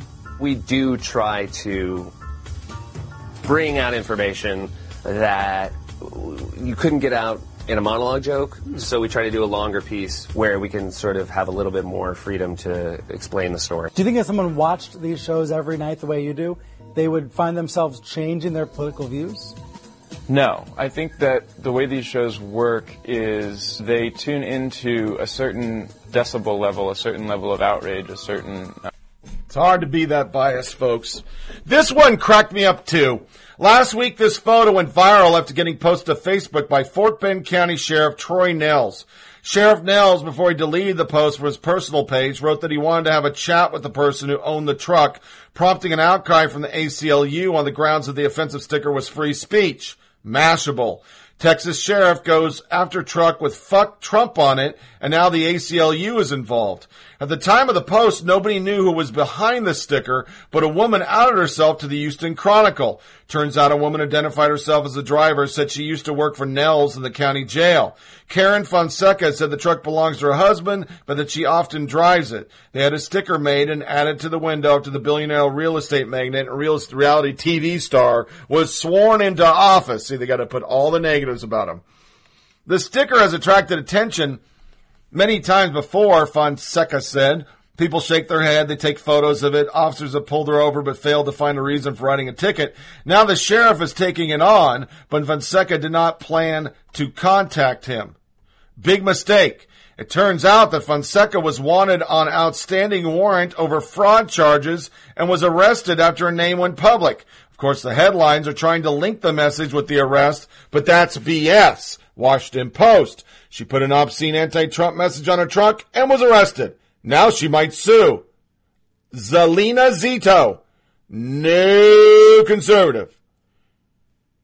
But she was not arrested for obscene message. She was arrested for outstanding felony warrant for fraud. The root.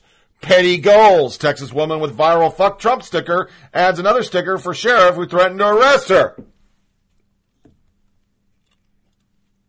That's media, folks. That's free press.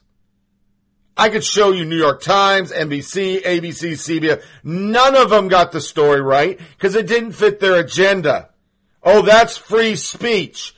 If I put fuck Obama on my truck window, Do you think ABC, NBC, CBS, CNN, MSDNC, PBS, New York Times, WAPO would say that's free speech? No, they'd say it's racist.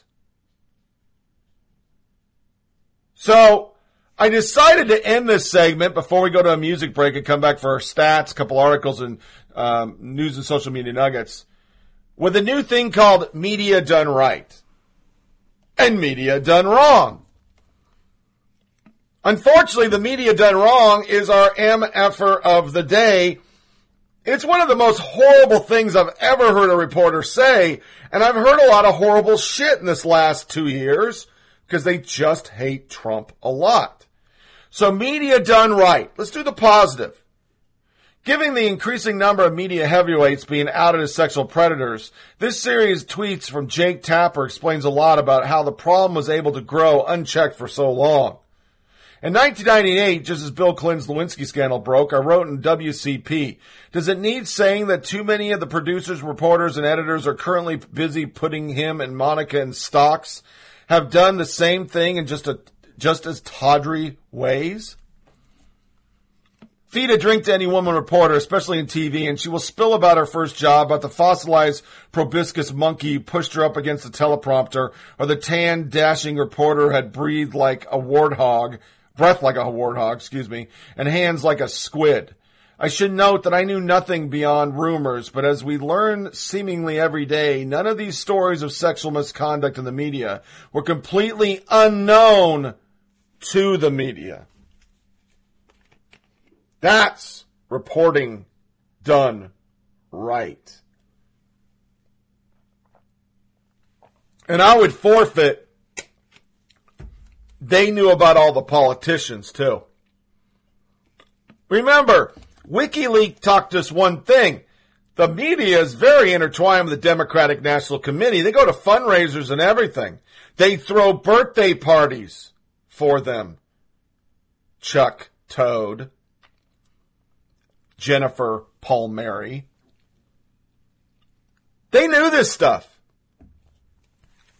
But once again, all these offenders had a D behind their name. So if you have a D, you're with me. You have an R, go to hell. Go straight to hell. Do not collect $200. Go to hell. Now, in our media done wrong, Kasie Hunt is a uber shill liberal She's always been a liberal. Her reporting on Trump was horrible. She almost cried on the night of the election.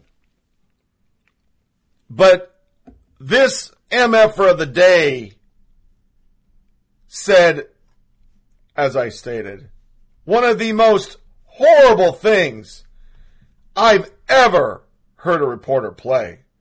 So I'm going to play her soundbite and then you'll hear Samuel L. Jackson scunionize her as I try to get my composure to speak on the other side. You know, thank you both very much. I really appreciate it. Thanks, Kasie. Thanks, Kasie. New details today on the incident that left Rand Paul with six broken ribs. This might be my favorite stories, although of course we don't.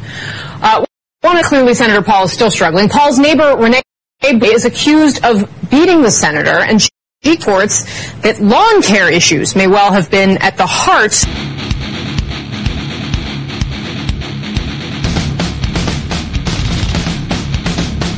Come you college motherfuckers think y'all run everything. Motherfucker, motherfucker, motherfucker, motherfucker, motherfucker. Mother what? Motherfucker, motherfucker.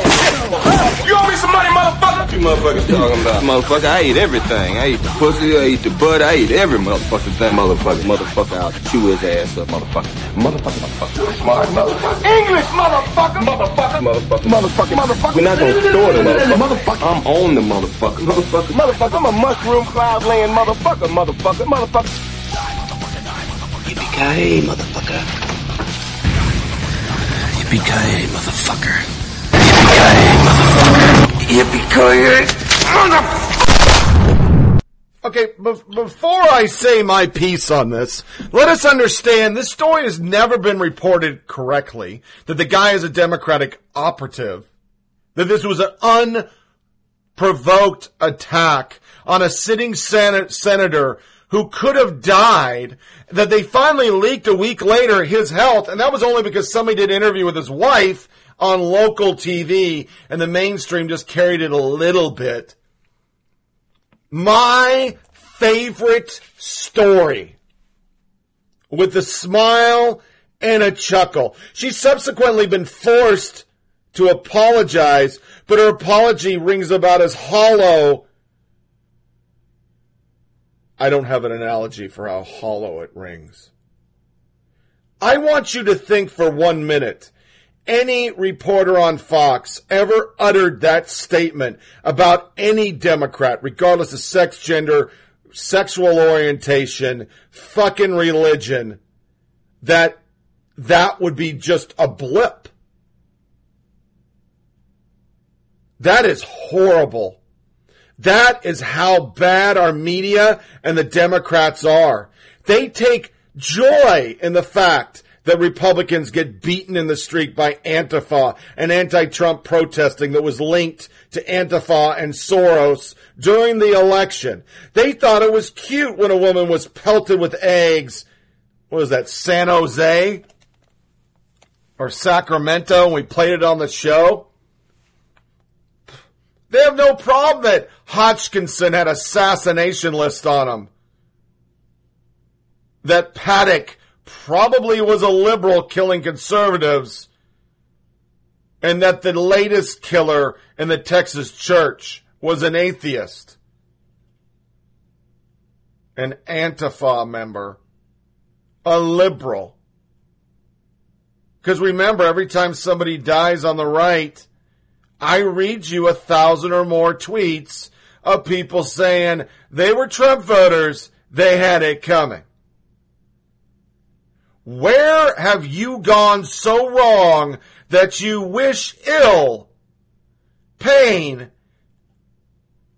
bodily harm on somebody who doesn't agree with you on maybe two or three subjects? Because when you break down Democrats and Republicans, their fucking policies ain't different. You can say, oh, fucking Obama, the dear one, the anointed one, changed the country. He didn't change shit. He fo- forced down a broken healthcare system so that eventually we would go single payer like the rest of the fucking liberal world does, where you wait 10 years to get a fucking Motrin. But he was more politically biased and divisive than any president we've ever had. He t- put back race relations at least a fucking decade. And at the end of the day, he fleeced the pockets of Wall Street. Just like every other president. He didn't increase the lower class. He didn't help the middle class. He didn't do shit about African American unemployment, a young male that's at 14.8%. He didn't care. He took care of big pocket money holders, which isn't really a phrase, but you know what I'm saying. So we're talking abortion, immigration,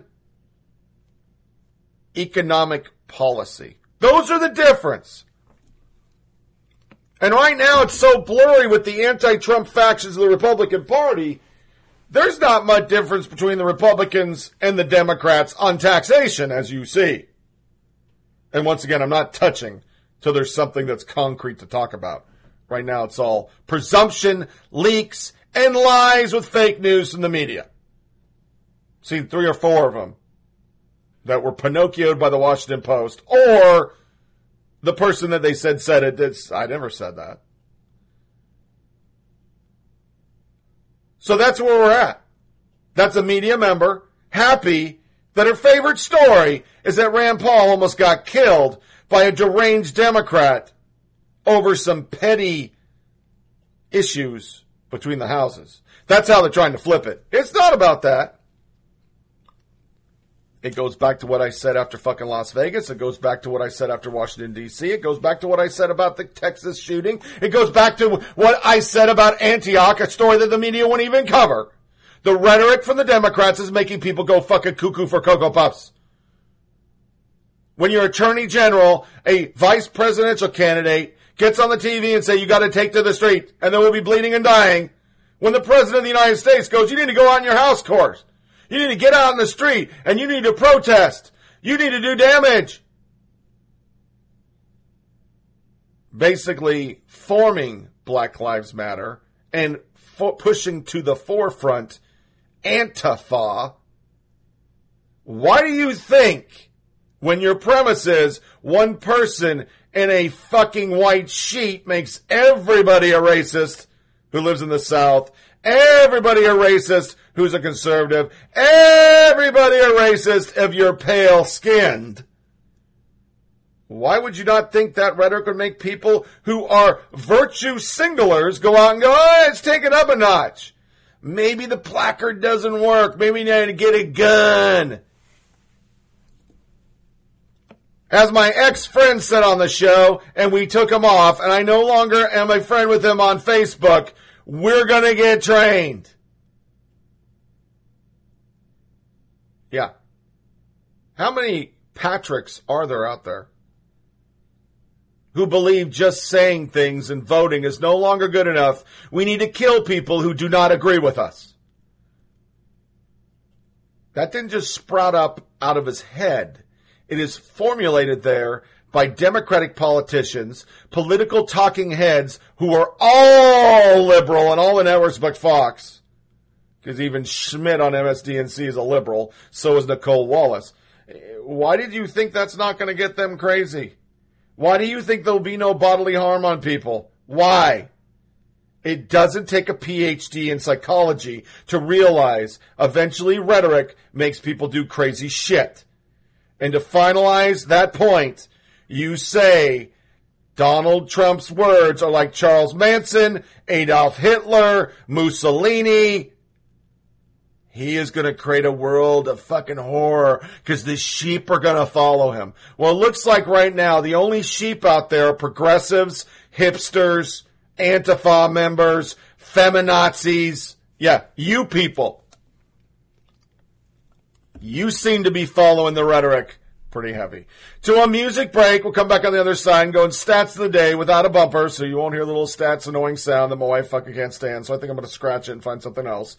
We're going to read a couple articles. We'll do another music break and go to news and social media nuggets to end out this beautiful post Thanksgiving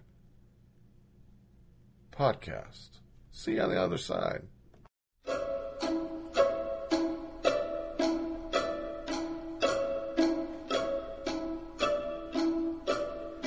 Oh, by gosh, by golly, it's time for mistletoe and holly. Tasty pheasants, Christmas presents, countrysides covered with snow. Oh, by gosh, by jingle, it's time for carols and Kris Kringle. Overeating, merry greeting from relatives you don't know. Then comes that big night, giving the tree the trim. You'll hear voices by starlight, singing a Yuletide hymn. Oh, by gosh, by golly, it's time for mistletoe and holly. Fancy ties and granny's pies and folks stealing a kiss or two. As they whisper Merry Christmas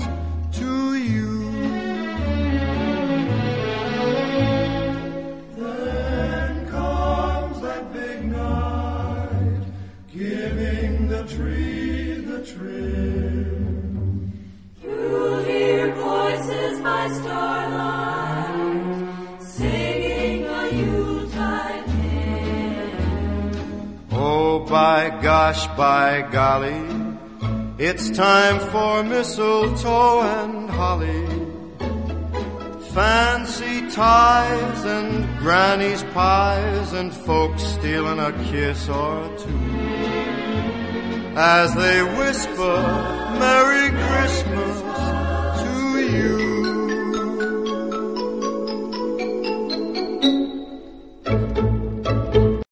Poking at the media bubble, one podcast at a time. Here's Tony Reed. Come fly with me, let's fly, let's fly away. If you can use some exotic booze, there's a bar in far Bombay. Come on and fly with me. Let's fly, let's fly away. Love me some Frank Sinatra. All right, there's our stats of the day. The first one, the poll found that younger people are much more likely to consider being sexual harassment, consider things sexual. Let me do it again. A poll found that younger people are much more likely to consider things sexual harassment.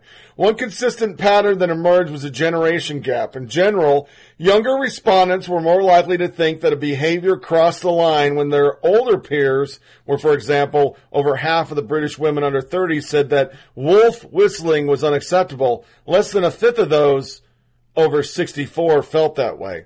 The Economist was the one that ran it. Over friendly or sexual harassment. It depends partly on whom you ask.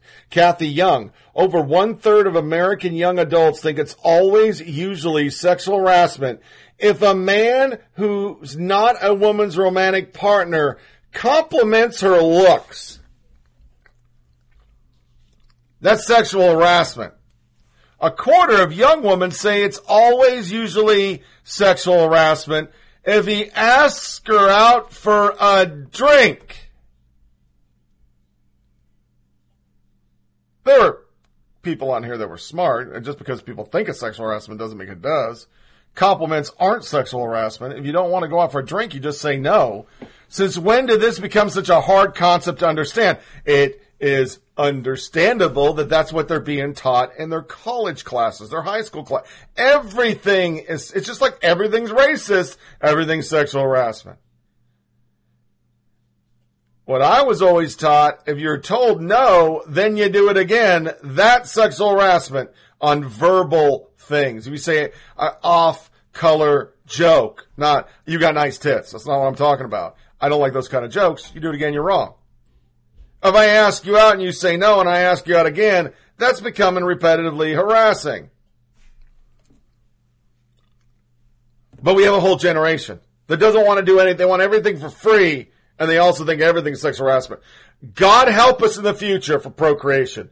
When an entire political persuasion believes that you're supposed to change your sex or be gay, and that's the cool thing, and that just saying, man, I really like that dress. You look nice today, ma'am, is sexual harassment.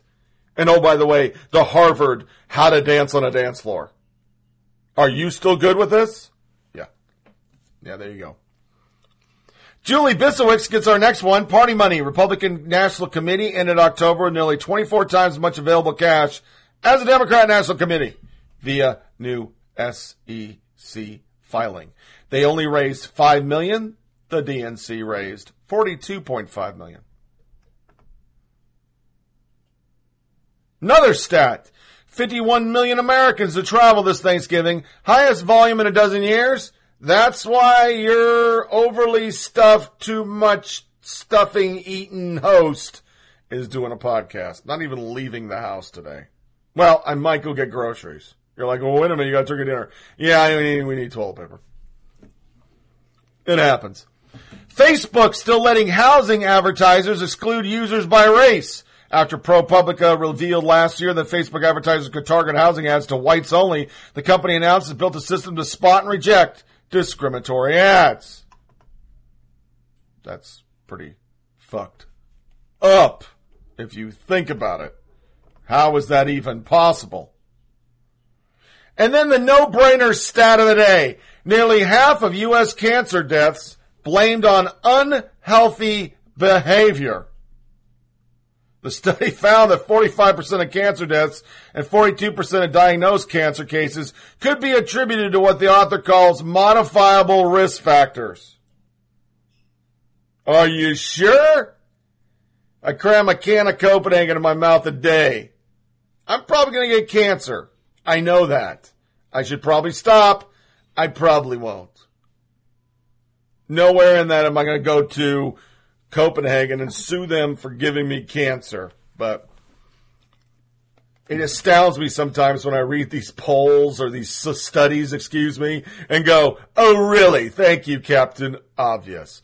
So let's get on into our articles. These are ones I couldn't fit in the front. A lot of them are sexual harassment heavy, but I thought it was important to kind of cover how things are being reported. First one, um, I think this is, um, I don't know where the hell I got this. I really got to work on my editing. Alleged sexual predators produce some of the most influential reporting on Trump. Vox. Thank you very much. This one's straight up about Glenn Thrush. And did you catch the title? Alleged sexual predators produce some of the most influential reporting on Trump. Roy Moore is not alleged. It's true. It's proven, even though nothing's proven. It's the media. Multiple women say that one of the New York Times top White House reporters has used his powerful position to sexually harass women. It raises the prospect that some of the most important stories about sexual assault, the treatment of women in the 2016 presidential campaign were shaped by someone with a history of predatory behavior. Now, I'm going to break some of these down because I want you to catch numerous women. All I've heard about is one. That's what I read you. But they know they're just not going to report it. Glenn Thrush, known for his tough questions and dodge reporting or dogged reporting of the Trump campaign administration, was suspended by the New York Times on Monday after Vox investigation revealed his story of predatory behavior against young journalists while working at Politico. The author of the piece, Vox editor Laura McGann, recalled a particularly disturbing interaction she said she had with Thrush at a bar in Virginia while they worked together at Politico over five years ago.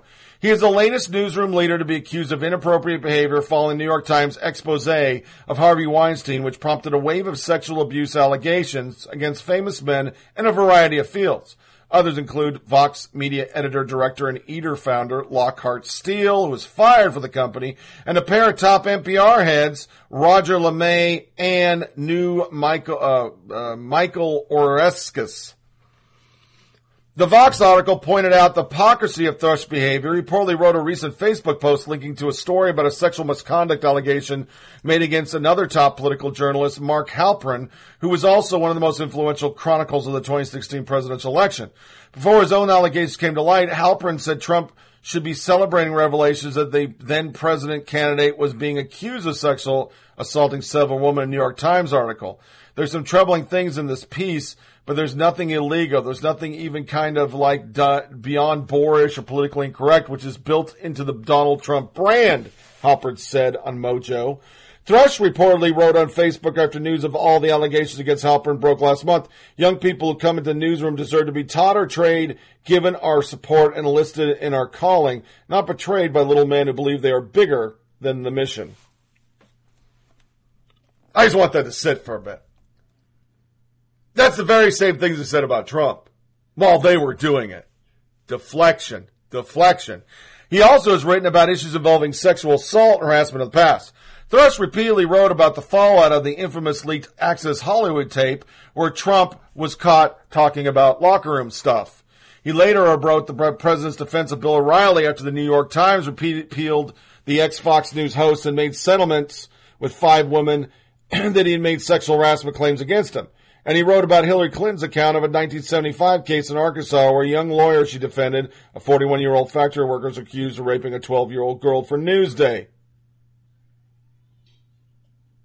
New York Times, New York Times and Glenn Thrush. We intend to fully investigate. While we do, Glenn will be suspended. The behavior attributed to Glenn in this Vox story is very concerning and not in keeping with the standards and values of New York Times. We intend to fully investigate, and while we do, Glenn is suspended. You can guarantee if he was a conservative, he'd be gone like Donkey Kong. The article reveals texts and emails between coworkers where Thrush apologized for his behavior, and we read this. The article cited interviews with 40 people that showed Thrush was an influential veteran newsroom leader who could help reporters further their careers. The woman reportedly said Thrush behavior ranged from unwanted groping, kissing, to hazy sexual encounters that played out under the influence of alcohol. He's a pretty ugly dude. He probably got him drunk and gave him roofies, for God's sake. Thrush in the Vox article said he was seeking help for his drinking problem stemming from health issues and apologizes any woman who felt uncomfortable in the presence and for any situation where I behaved inappropriately. He also claimed that the incident with McGann was consensual, but in a statement he denied his accuser's claim. I have never offered mentorship or reporting advice to any one man or woman, with the expectation of anything in return. To assert otherwise is false. That's half that article.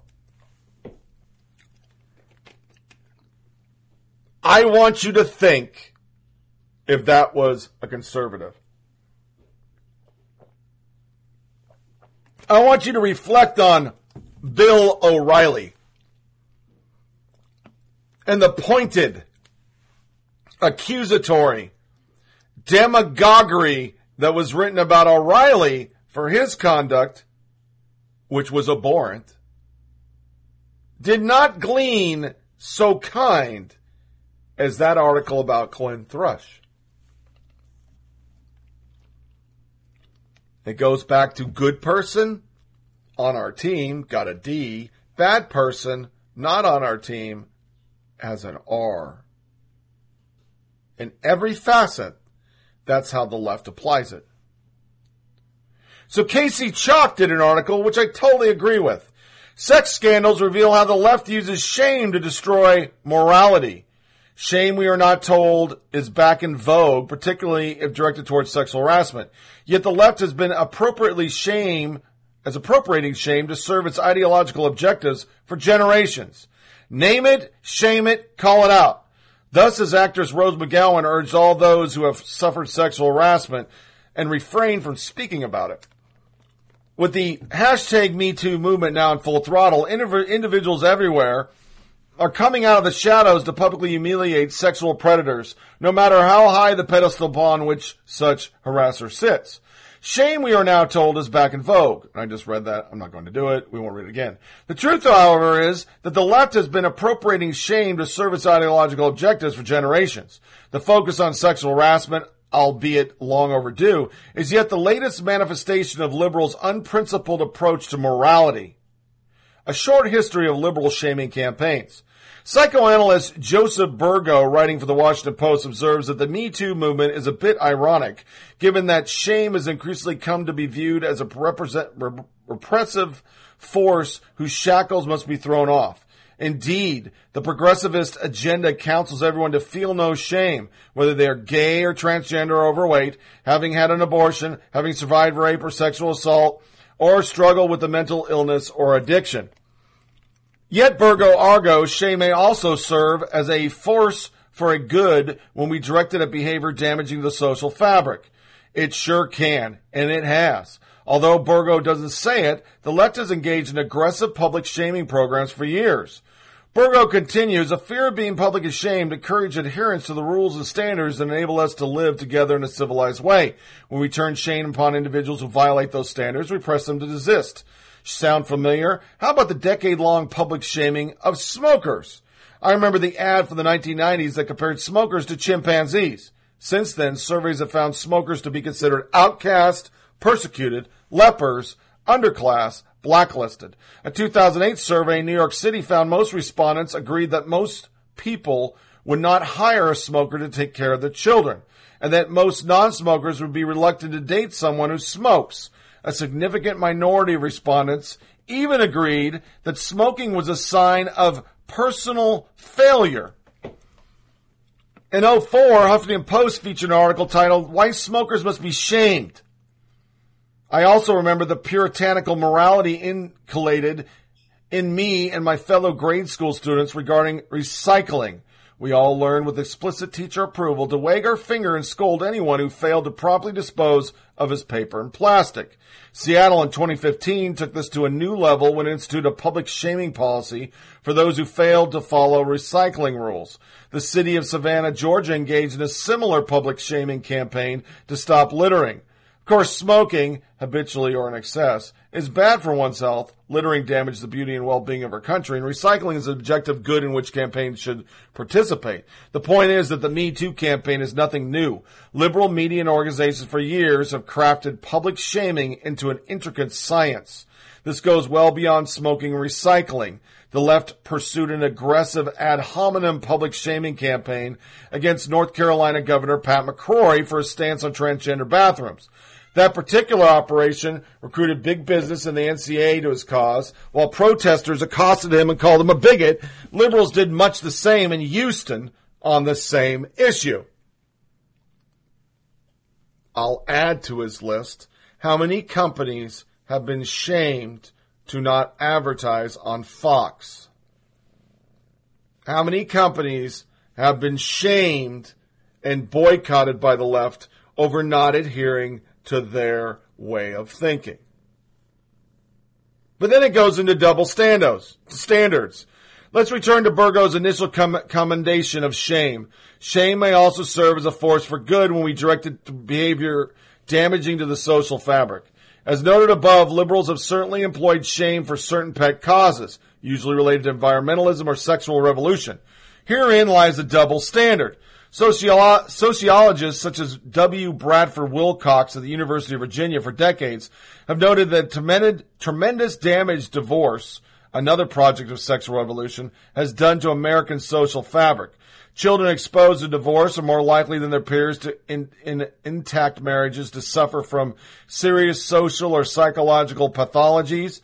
Adolescents with divorced parents are more likely to drop out of high school when compared to children in intact families. Adolescents, girls with divorced parents are three times more likely to become teen mothers, while their male counterparts are twice as likely to spend time in prison. The effects of divorce are a huge drain on our nation's wealth and resources. The United States enjoyed the same level of family stability today as it did in the 60s. One sociologist has estimated that the nation would have 750,000 fewer children repeating grades, 1.2 million fewer school suspensions, approximately 500,000 fewer acts of teenage delinquency, about 600,000 fewer kids receiving therapy, and about 700,000 fewer suicide attempts per year. Wilcox research has found similar detrimental effects caused by cohabitation. Yet our culture, media, and dominant institutions have not only abandoned any kind of shame attached to divorce, cohabitation, or other deleterious side effects of sexual revolution, we promote them as an intrinsic part of our freedom to pursue our own life goals and self-actualization. Let us also add into all the statistics I've read on this show about gay marriage. From sexual assaults on minors to drug use, dropout, jail sentences, those kids have a very big uphill battle. Nobody wants to talk about it because the shame campaign for anyone who doesn't believe that is cool.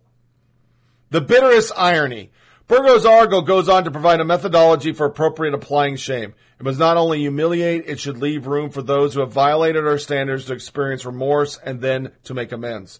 The ultimate goal is to ease the shaming and allow violators of our culture to moors to regenerate into society. Shame, public petulance, forgiveness, and reintegration. This is all, this also should sound familiar. Prior to the secularization and autonomization of Western society, this is the way our communities, either through the judicial system or churches, dealt with crimes against society. As First Things contributor Mark Bones notes, citing Cambridge University historian Helen Mary Carrel, the majority of medieval punishments were administered by small communities who took responsibility for their own criminals. Shaming punishments like shaving the head of an adulteress or dunking a crooked merchant into the river worked. And they worked because a person really could be shamed to have broken the peace of actual community of neighbors. Today, our public shaming methods obviously need to be identical to these, but can at least include other more moderately, modernly acceptable methods of expressing disapproval.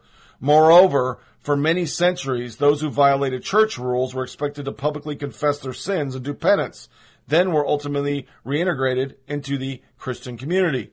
Ironically enough, far removed from enlightenment in its attempt to remove the shackles of institutional religion's influence on society, modern experts are seemingly unknowingly taking their cues from the tactics of pre-modern Christian societies. Form of shame, both public and internal, are now good and useful. So is public penance and ultimately forgiveness. Although one wonders why darlings of the left like Al Franken are being forgiven so quickly. If only liberals had a principled meaning of applying shame, we might actually be able to cooperate on a vision of common good for all Americans. This goes back to the key thing that I talk about on the show.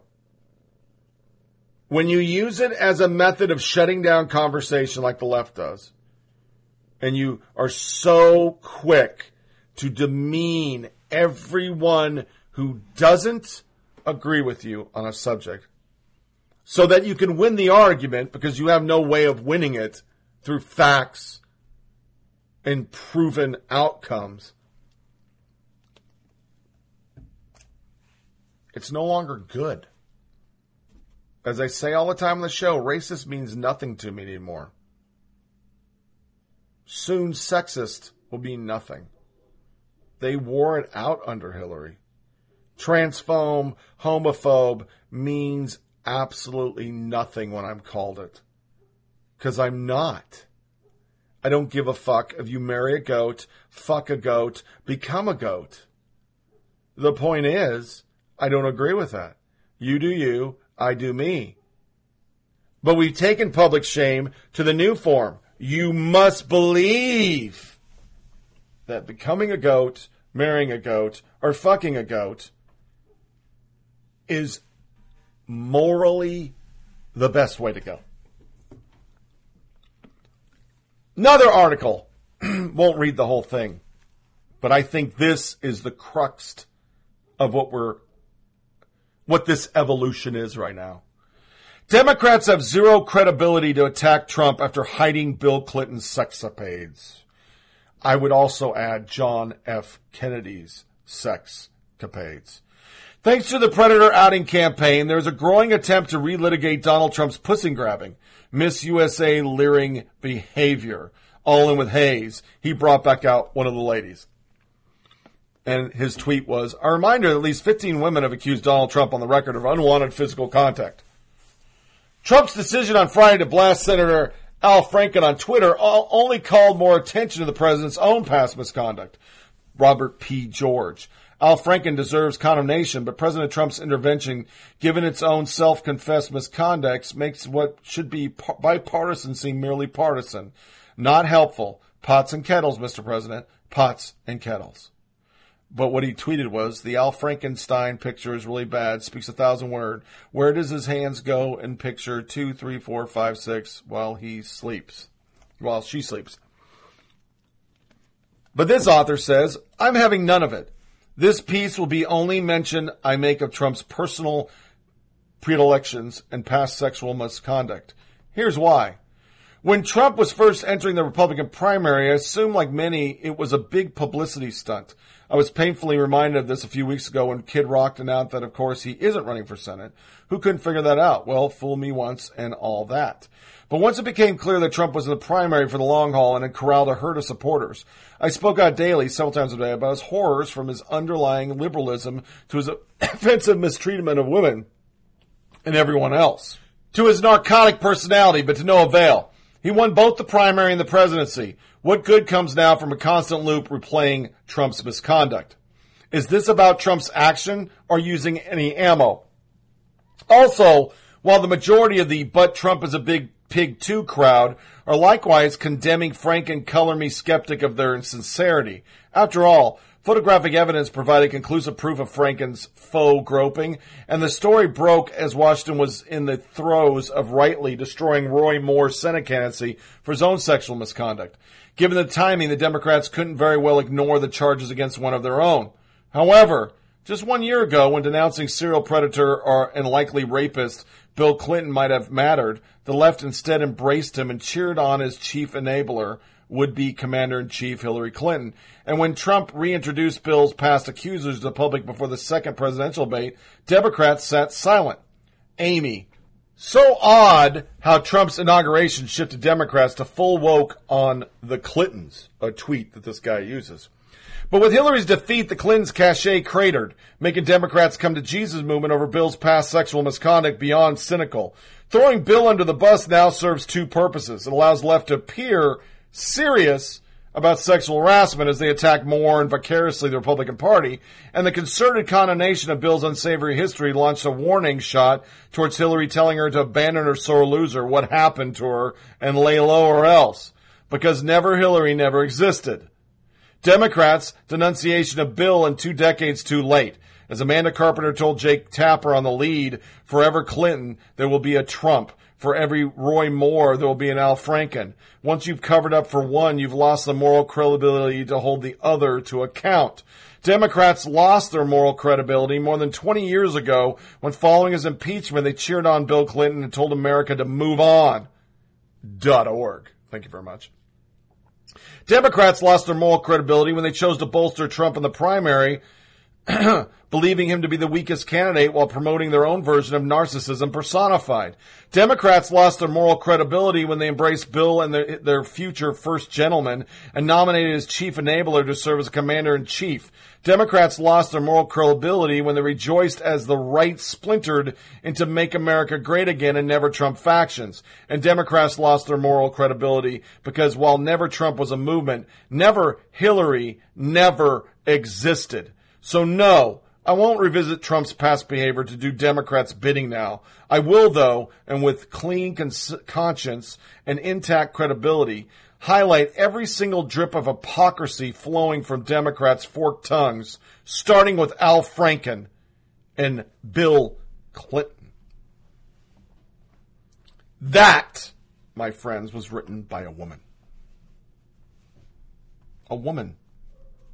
That article was written on The Federalist by Margot Cleveland, and she's spot on. The problem started, happened, and became fact with Bill Clinton. When you defended a man who abused his power with a very young intern and you said it was none of our business and you created moveon.org, you lost the high ground, liberals, completely. You started what we are living now. If you have a D and you do good things for women, one transgression, two transgressions, up to four for Franken, need to be ignored. It doesn't matter.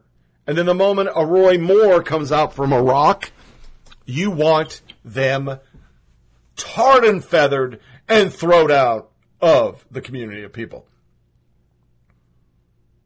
You have no high ground. As I listed it, 28 Democrats, progressives, in all fields are under accusations right now. You scream, all victims must be believed. Yet your presidential candidate is on the record. There's definitive proof. She scared the shit out of every one of Bill's accusers. You have no moral high ground.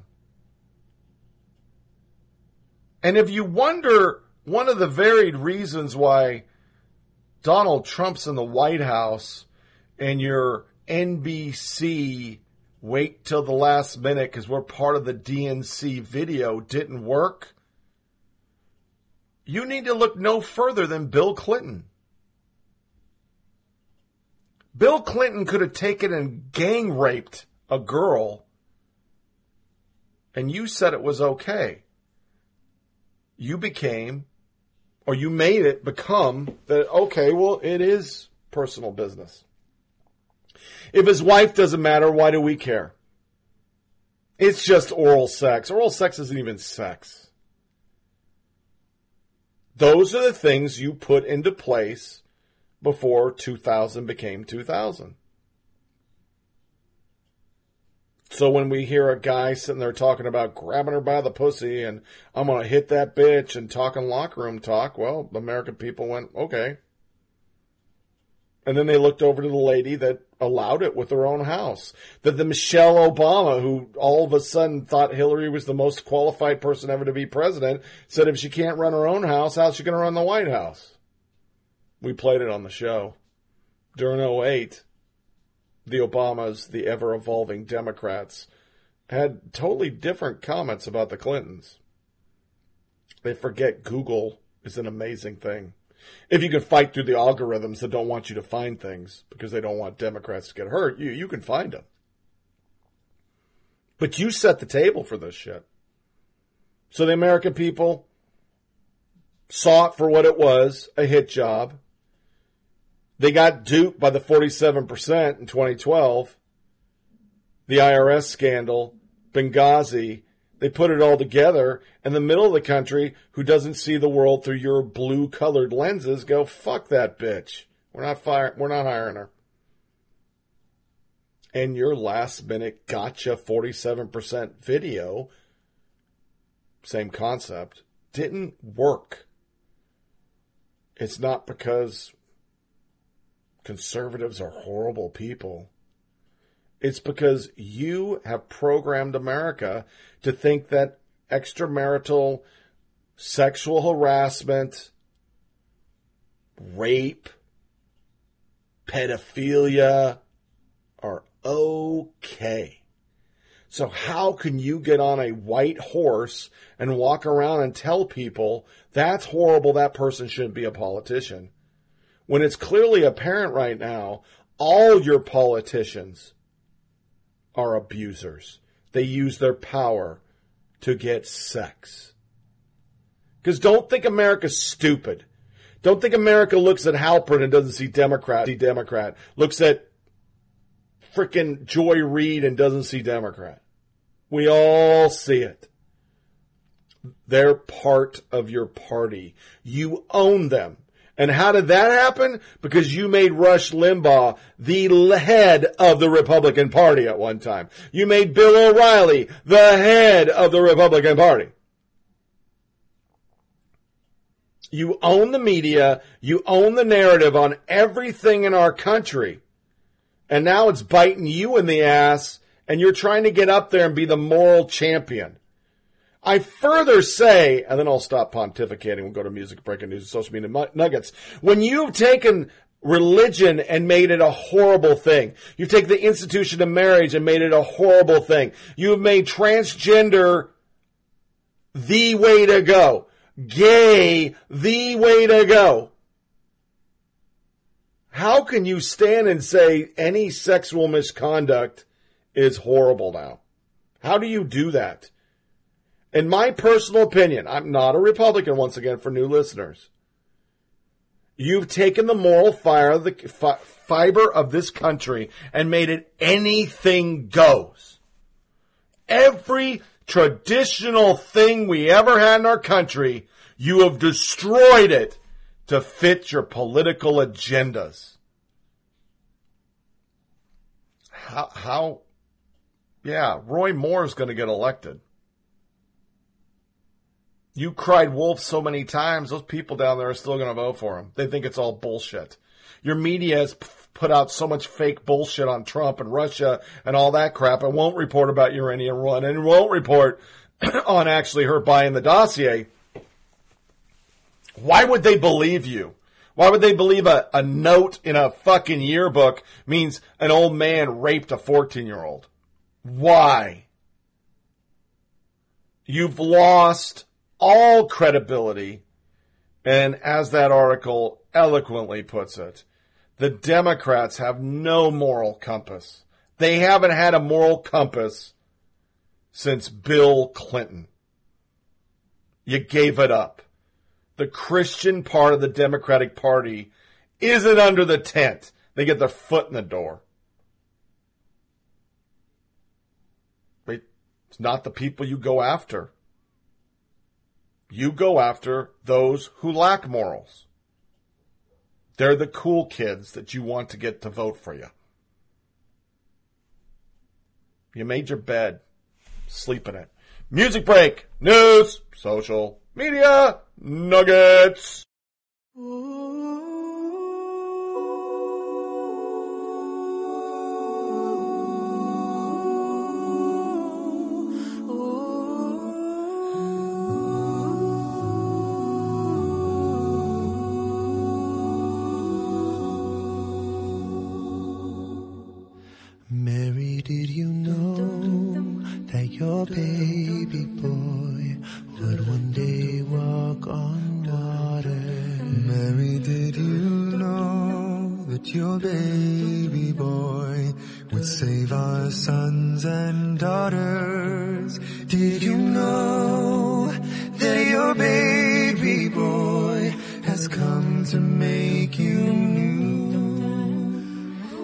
time.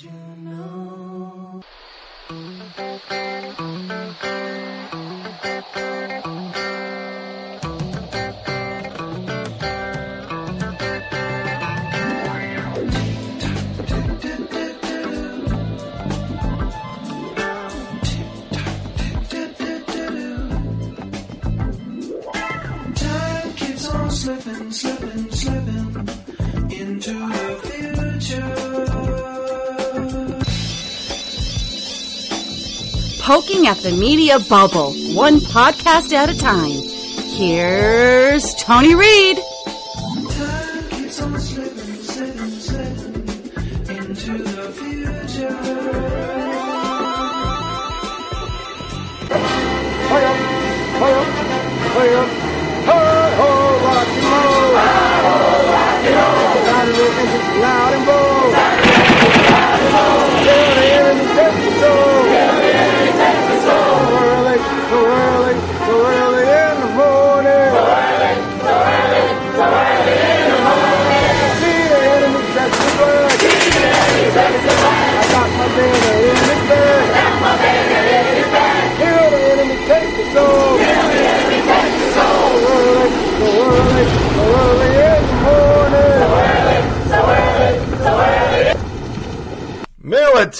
corner. Sadly, I must say that they did not find um, three of those who are on the Greyhound in the uh, Pacific Ocean. So Navy aircraft crash was 11 people, and three were never found. Instantaneously, Chris Cillizza and Chris Cuomo dogged the president for tweeting about LaVar Ball, which I'm going to cover on the next show because I just want to cover that. Um, first. Granted, the president probably didn't have all the facts yet, but you know, journalists and everything. This is a comedy piece from Task and Purpose. Vacation rental, privacy room, and cozy camp. Experience authentic Afghanistan. And I thought this is hilarious. Are you looking for an adventure in your next Southwest Asian adventure vacation experience?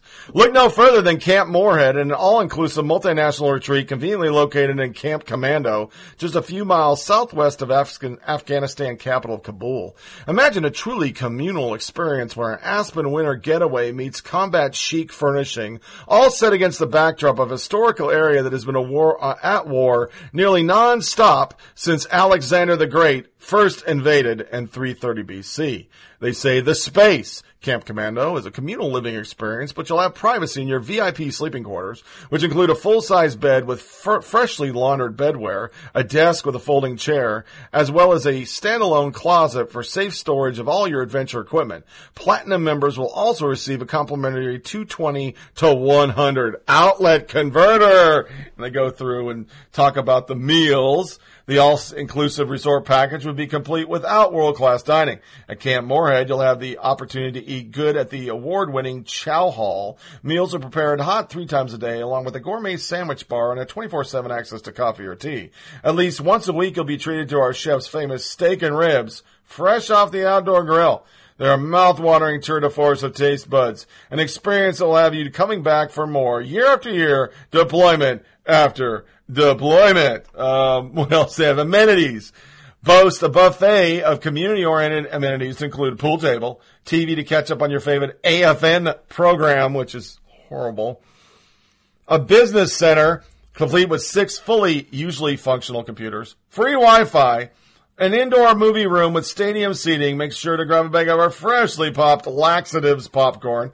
But why sit inside when you can enjoy the fresh mountain air in our outdoor movie theater under the night sky? That's right. Few times a week, we get the whole camp together to watch a movie on our outdoor screen. It's the perfect way to relax after a full day's activity. Need to burn off some of that delicious chow hall dessert? Head over to our indoor gym, complete with all the equipment you could possibly ever want.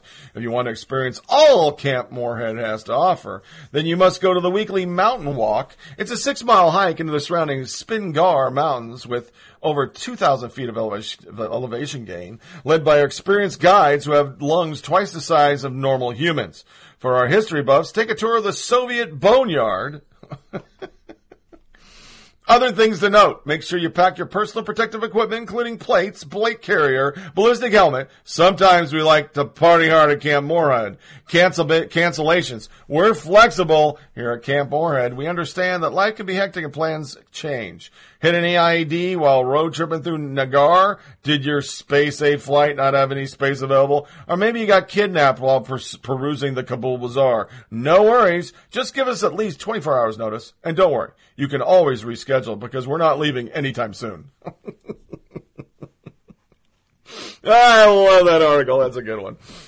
This one's not a good one. Alcohol banned for Okinawa troops after deadly car crash involving Marine with BAC three times the limit. So everybody in that theater is not happy right now because that guy did it.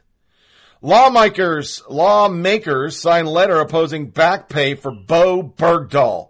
A hundred, all conservative.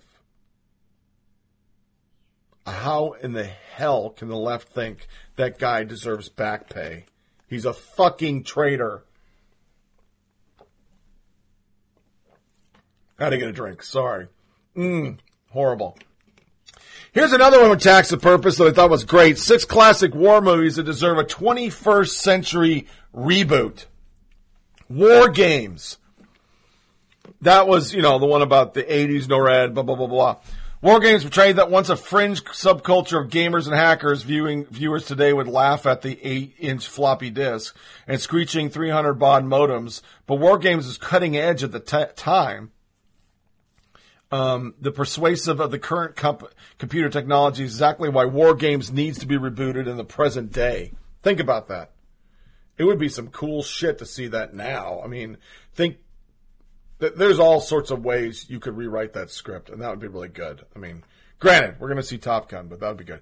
The Dirty Dozen, all right, and they say in there, um, Unlike during World War II, the military doesn't have a prison full of death row inmates sitting around these days, but I'm sure a good scriptwriter could find a way to provide a modern day crop of tro- troublemakers for Reisman to recruit. Of course, they knew suicide mission would be against a gathering of key ISIS leaders or perhaps Kim Jong Un. Think Suicide Squad. If Suicide Squad didn't suck. The other one, Breaker Morant, I never heard of that. Doctor Strangelove, that one's just a creepy movie. I don't think it happens. The Longest Day, it needs to be done again for a new generation before the last of the greatest generation leaves us. Regardless of the cast, the biggest difference will be modern 21st century effects, making this story pop on IMAX big screen. That's enough reason for Hollywood to start making it. MASH was another one they came up with. Um, I think we kind of already have it with Code Black. They're doing a lot of Afghanistan stuff with Rob Lowe. He's just a seasoned, salty vet. And his hair never moves. This one is uh last one for Military Corner, and I had to do it because I fucking hate the Air Air Force. Yes, I have a son-in-law that's in the Air Force. I did a Thanksgiving article, and I thanked everybody, including first responders, before I put the Air Force down. I fucking hate them. I love them when they drop bombs. Love it when their close air comes in. And every time I see an A-10, those dudes I love. A-10 flyers, top of the list. The rest of them chubs, bottom of the list. But this is why Marines hate the Air Force. Number six, Marine, Marines have it tougher. Air Force boot camp is slightly less than eight weeks. Marine boot camp is 13 grueling weeks. Recruits tend to join the Air Force either because they feel the Corps boot camp is too tough or the Marines crew members just weren't in the office that day. Cough, bullshit, cough. Five, the Air Force has the best chow halls in the military, but why? Because they need all their energy to fly drones? Good question. Four, celebrities wear Marine camo. Name one person who's ever wore Air Force. That Air Force camo is a fucking hot mess. I think I was supposed to go after the tiger stripe of Vietnam, but it looks like shit. Three, they get cute little command coins when they graduate versus the beloved Eagle Global and Anchor. Two, their living conditions are considered five star. And one, Air Force boot camp looks like it's fun as fuck, the article states. I will tell you right now, I remember in 1987, no, 86, before I met my spouse, I went over to one Air Force bar- barracks. Uh, I did a date with a girl, and they could have men in the barracks, which was just really weird. The door had to be open. Now, you know, everything goes. But um, I was shocked with how nice their barracks were. I was just shocked. I was living in World War II shit. Well, not World War II, just post World War II, probably 1950 brick buildings, cinder blocks. And they had really nice living quarters. So, you know, the Air Force fucking sucks. Because it's not fair. To the crazy. This, this is this is something, man. This is this is our generation, man. All you people, we're all together, man. It's groovy, and dig yourselves because it's really groovy.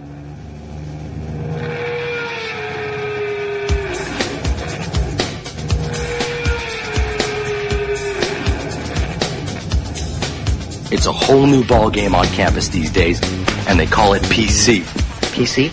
Politically correct. And it's not just politics, it's everything. It's what you eat, it's what you wear, and it's what you say. And if you don't watch yourself, you can get in a buttload of trouble. For instance, We have rights see these girls? Choose to choose. No, you don't. Those are women. You call them girls, and they'll pop your figs. Save the whales. Gays in the military now.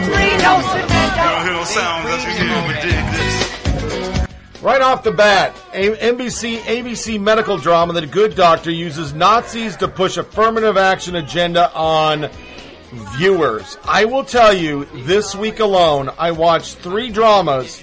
Somehow, some way, all of Hollywood decided to incorporate neo-Nazi, racist, something in there. And if you haven't watched The Good Doctor, really good show. That actor, he was in uh, the Bates Motel, or I don't remember the name. My wife watched it, and he played um, the crazy, and he is doing a autistic character. It is really good, and by episode four, you're just rooting for this guy. It's a great show. It's totally different twist. It's totally implausible. No autistic person's ever going to be a surgeon, especially this guy, because he has some serious social, you know, problems. He can't talk. He's severely autistic. But taking aside the fairy tale of it, good show. College video students disrupt event on promoting healthy dialogue. Student protesters recently shut down an event at the University of California, Irvine that was aimed at promoting healthy intergroup communications. Complaining that nothing comes out of these meetings, the protesters insisted that the forum is a disruption in and of itself, while refusing to let the event proceed. Resistance is saying, fuck this, you know, fuck the police or whatever. One protester declared, adding, We're not just talking out of our ass, like we're smart as fuck, you know what I mean? We read books and we know shit. yeah, okay. Another university, the University of Massachusetts, hosted a panel on reproductive justice. Amherst is slated to host a panel exploring how scholars and activists can partner for reproductive and racial justice. The event will feature reproductive justice activist Loretta Ross and public scholar Rickie Solinger, both of whom have done extensive work on reproductive justice, which is a nice cliche for killing them babies. Kill damn babies. Professor declares political victory on Clemson LGBTQ cosign of 4 center. Clemson University professor claims that his activist group has succeeded in convincing the school to establish a controversial LGBTQIA plus cosign 4 community space. Clemson had previously insisted that no such space has been discussed or approved by senior administration and even put a job posting on hold after it alluded to responsibilities related to the LGBTQ center. Todd May is a professor. This is his Twitter feed. A political victory at Clemson today. After much struggle, our group, the Clemson Campaign for Campaign Justice, successfully pressured the administration to commit an LGBTQ space for our community. I know that it's something that many other universities already have, but for us, it's a real victory. and it's a lie.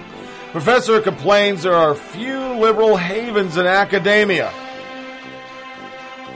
An anonymous professor op-ed complains that contrary to the representation as liberal havens, college campuses are actually hotbeds of institutional racism, noting that many students and staff members regard me as a member of the liberal elite pushing overwrought theories of social inequity on the next generation. She claims to endure daily microaggressions from students and colleagues alike.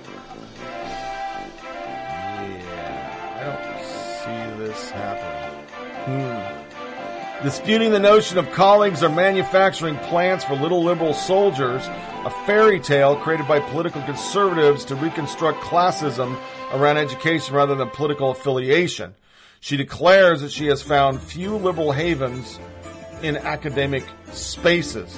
Comparing her treatment in academia to death by a thousand cuts, the professor asserts that most faculty of color spend their days ducking microaggressions, hurdling stereotypes, and navigating emotional distress. Why is this lady teaching anybody? Why? Sounds like she's a fucking basket case. Cornell students protest pro-life views as traumatizing. Yeah. Not killing the baby. Pro-life. Pro-abortion students protested a debate on abortion last week, complaining that the inclusion of pro-life views normalized the idea that it's okay to control people's bodies. The protest was organized by Planned Parenthood Generation Action Student Group and received support from the Cornell University Democrats. We like to focus our energy on community education and community building and creating safe spaces. Yeah. This is their Twitter rant. Tomorrow is the pink out. Let's take the whole day to wear pink and post why Planned Parenthood is important to us with I Stand with PP on social media. For the abortion debate, Planned Parenthood Generation Action members and allies will be meeting in the Goldwin Smith lobby of the main entrance, blah, blah, blah. The point of this protest is not confrontation, to be a strong presence for reproductive rights and to provide support for anyone who may need it, as this may be traumatizing event for many people to hear their rights and bodily autonomy being questioned and judged. We will provide signs, but please wear pink or Planned Parenthood stuff if you have it. Thank you for your support. It's traumatizing to hear oppositional views. That's been a common theme in all these.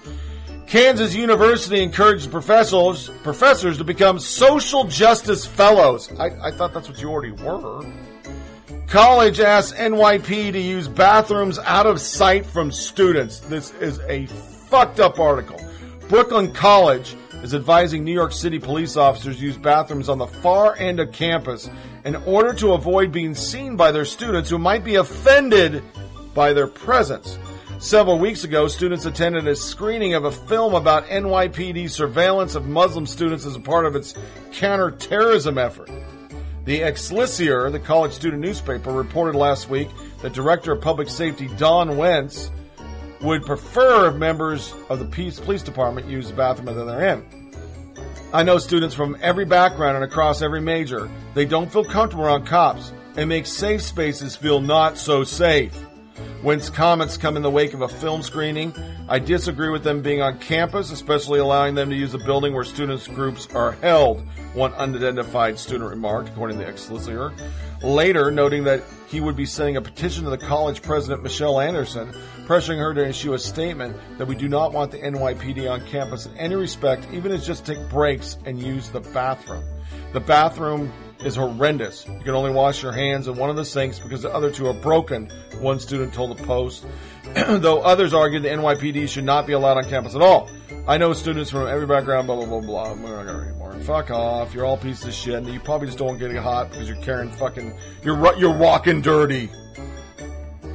And lastly, college to host Linda Sarsour at Women of Color Conference. Mount Holyoke College will host a leadership conference next semester exclusively for women of color featuring known anti-Zionist and terrorist sympathizer Linda Sarsour. Sarsour, who was among the organizers of DNC, is a total anti-Semite, a piece of shit, and if my kid was there, I would, and I was a booster, I would move all funding. All funding for any institution that would bring her on. That's not free speech. As you say for anybody else, including Ben Shapiro. That is hate speech. Moving on, having solved other problems, Newsweek can focus on getting to the bottom of the real problem plaguing our society. Wait for it. Men with muscles and money are more attractive to straight women, and gay men showing gender roles aren't progressing. That was an article. Progressing a la pundit ass? From the article, muscles and money are qualities that straight women and gay men typically find attractive in men, according to an analysis of Tube Crush, a website where people post unsolicited pictures of men seen on the London Underground. The study of Coventry and Aberystwyth universities in the United Kingdom published in Feminist Media Studies in August analyzed the image over a period of three years since 2014. The Guy Candy posted on the website were mostly white men, despite London being a multicultural city, indicating that white male privilege is still an attractive quality. The photos and comments focus on the men's biceps, pecs, and chest, as well as perceived sexual ability. Items that indicate wealth, such as smart suits, watches, and phones, were emphasized. Pictures showing other representations of masculinity, such as fatherhood and more emotional and awkward appearing men, were far less frequent. Ben, people are attracted to the things they are attracted to, which is a huge problem. Kind of busts up your whole liberal ideology, doesn't it? That there's got to be liberals on there. This one made the rounds this week because of what it is. A giant swastika shaped foundation sits on construction site in Hamburg Tuesday after it was discovered during construction work on a sports field. The foundation was a base of a statue during Nazi times and remained undiscovered for 70 years. Somewhere on the internet, somebody's saying Donald Trump built it and then buried it. Or Mitt Romney, or Paul Ryan, or I'm sure people call me a Nazi because I don't like BLM. Mobile homes are so expensive now, hurricane victims can't afford them. The industry is keeping has a hard time keeping up demands because of all the natural resources. Yet, I don't know why you want to be in a mobile home during a hurricane. Hmm. This one cracked me up. This man is about to launch himself into in his homemade rocket to prove the Earth is flat. Yeah. Seeking to prove that the conspiracy of astronauts fabricated the shape of the Earth, a California man intends to launch himself 1,800 feet high on Saturday in a rocket he built from scrap metal. Assuming the 500 mile per hour, mile long flight through the Mojave Desert does not kill him, Mike Hughes told the Associated Press his journey into the Atmoflast will mark the first phase of the Ambition Flat Earth space program. Just let that sit. Flat Earth. This guy never flown. You can see the curvature when you fly. If you're up at like 38,000 feet, look out the window. What is causing the mysterious booms heard in 64 locations around the world this year? Most recently, a boom was heard across much of North Alabama. Suggested causes include supersonic aircraft, a ground explosion, or bolide. Other booms have occurred in Cairns on October 10th and Albergany on May 11th. Incidents these mysterious booms are becoming more frequent. It's all over the world. People are actually reporting it. There's been 64 of them. St. Ives, Swansea, Yorkshire, Michigan, Lapland. I wonder what it is. We'll probably know. And on this Black Friday, I thought this was an apropos article. Retailers desperately trying to lure holiday shoppers. Store visits lower delivery costs, develop the brand. With Black Friday just around the corner, retailers are getting creative to lure customers. Walmart is throwing two 20,000 parties in November, December. Sears is putting its entire store on sale for the month of November. Macy's has a Samsung pop-up store in its flagship New York City location and virtual reality headsets for furniture shoppers.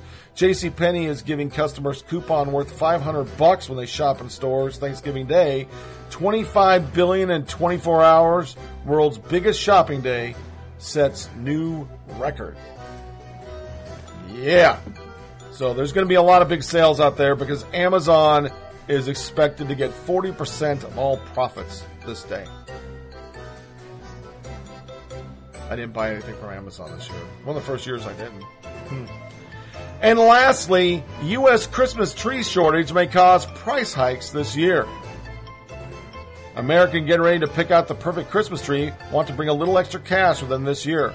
A shortage of local trees in several U.S. states is likely to make price rise and the window to find a good tree much smaller. According to a report, tree farms in North Carolina and Oregon have been hit the hardest by the nationwide shortfall this year.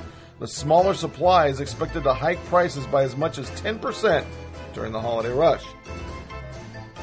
I have two words for you Balsam Hill. Just get a Balsam Hill tree. I'm one of those. The only time I hug a tree is on this subject. If you go by a Walmart, Lowe's, Home Depot at the 26th of December, you will see so many trees sitting there that were killed for no fucking reason. Balsam Hill, though it may be about 400 to 600 dollars, makes trees that look so damn real that you spray a little frickin' balsam set on it and you have a balsam fir in your living room like I do right now. That money over about six years breaks even. It breaks even. So don't get a real tree. Get a fake one. Two are lighter fare.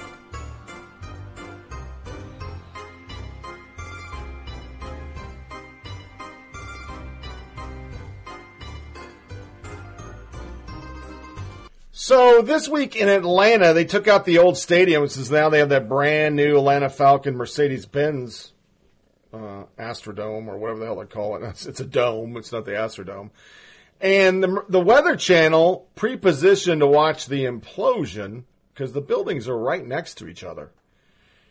Unfortunately, fate would have it that a bus pulled right in front of their shot as the building was being imploded.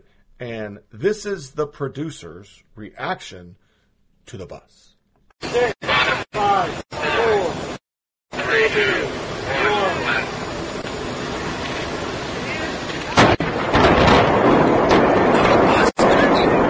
Bus! Get out of the way, bus!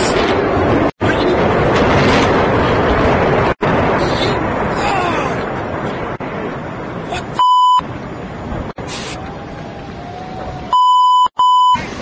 Man, lady?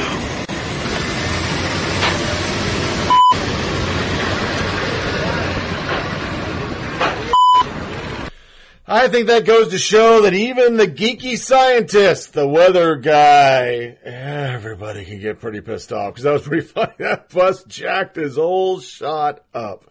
So this wraps up another episode of Flyover Politic Podcast. Please feel free to share this with your family and friends and send comments by emailing foppodcast at gmail.com. Fop podcast at gmail.com. You can get this show on SoundCloud, Podcast Addict, TuneIn Radio, Google Play, iTunes, Blubrry, and Stitcher. Remember to check out the Flyover Politic webpage at foppodcast.com. foppodcast.com. It's a theme. To see links to feeds for the show, links to our Facebook page, and email us. There you'll see a link to every episode on the episode release page and my blog on the blog page.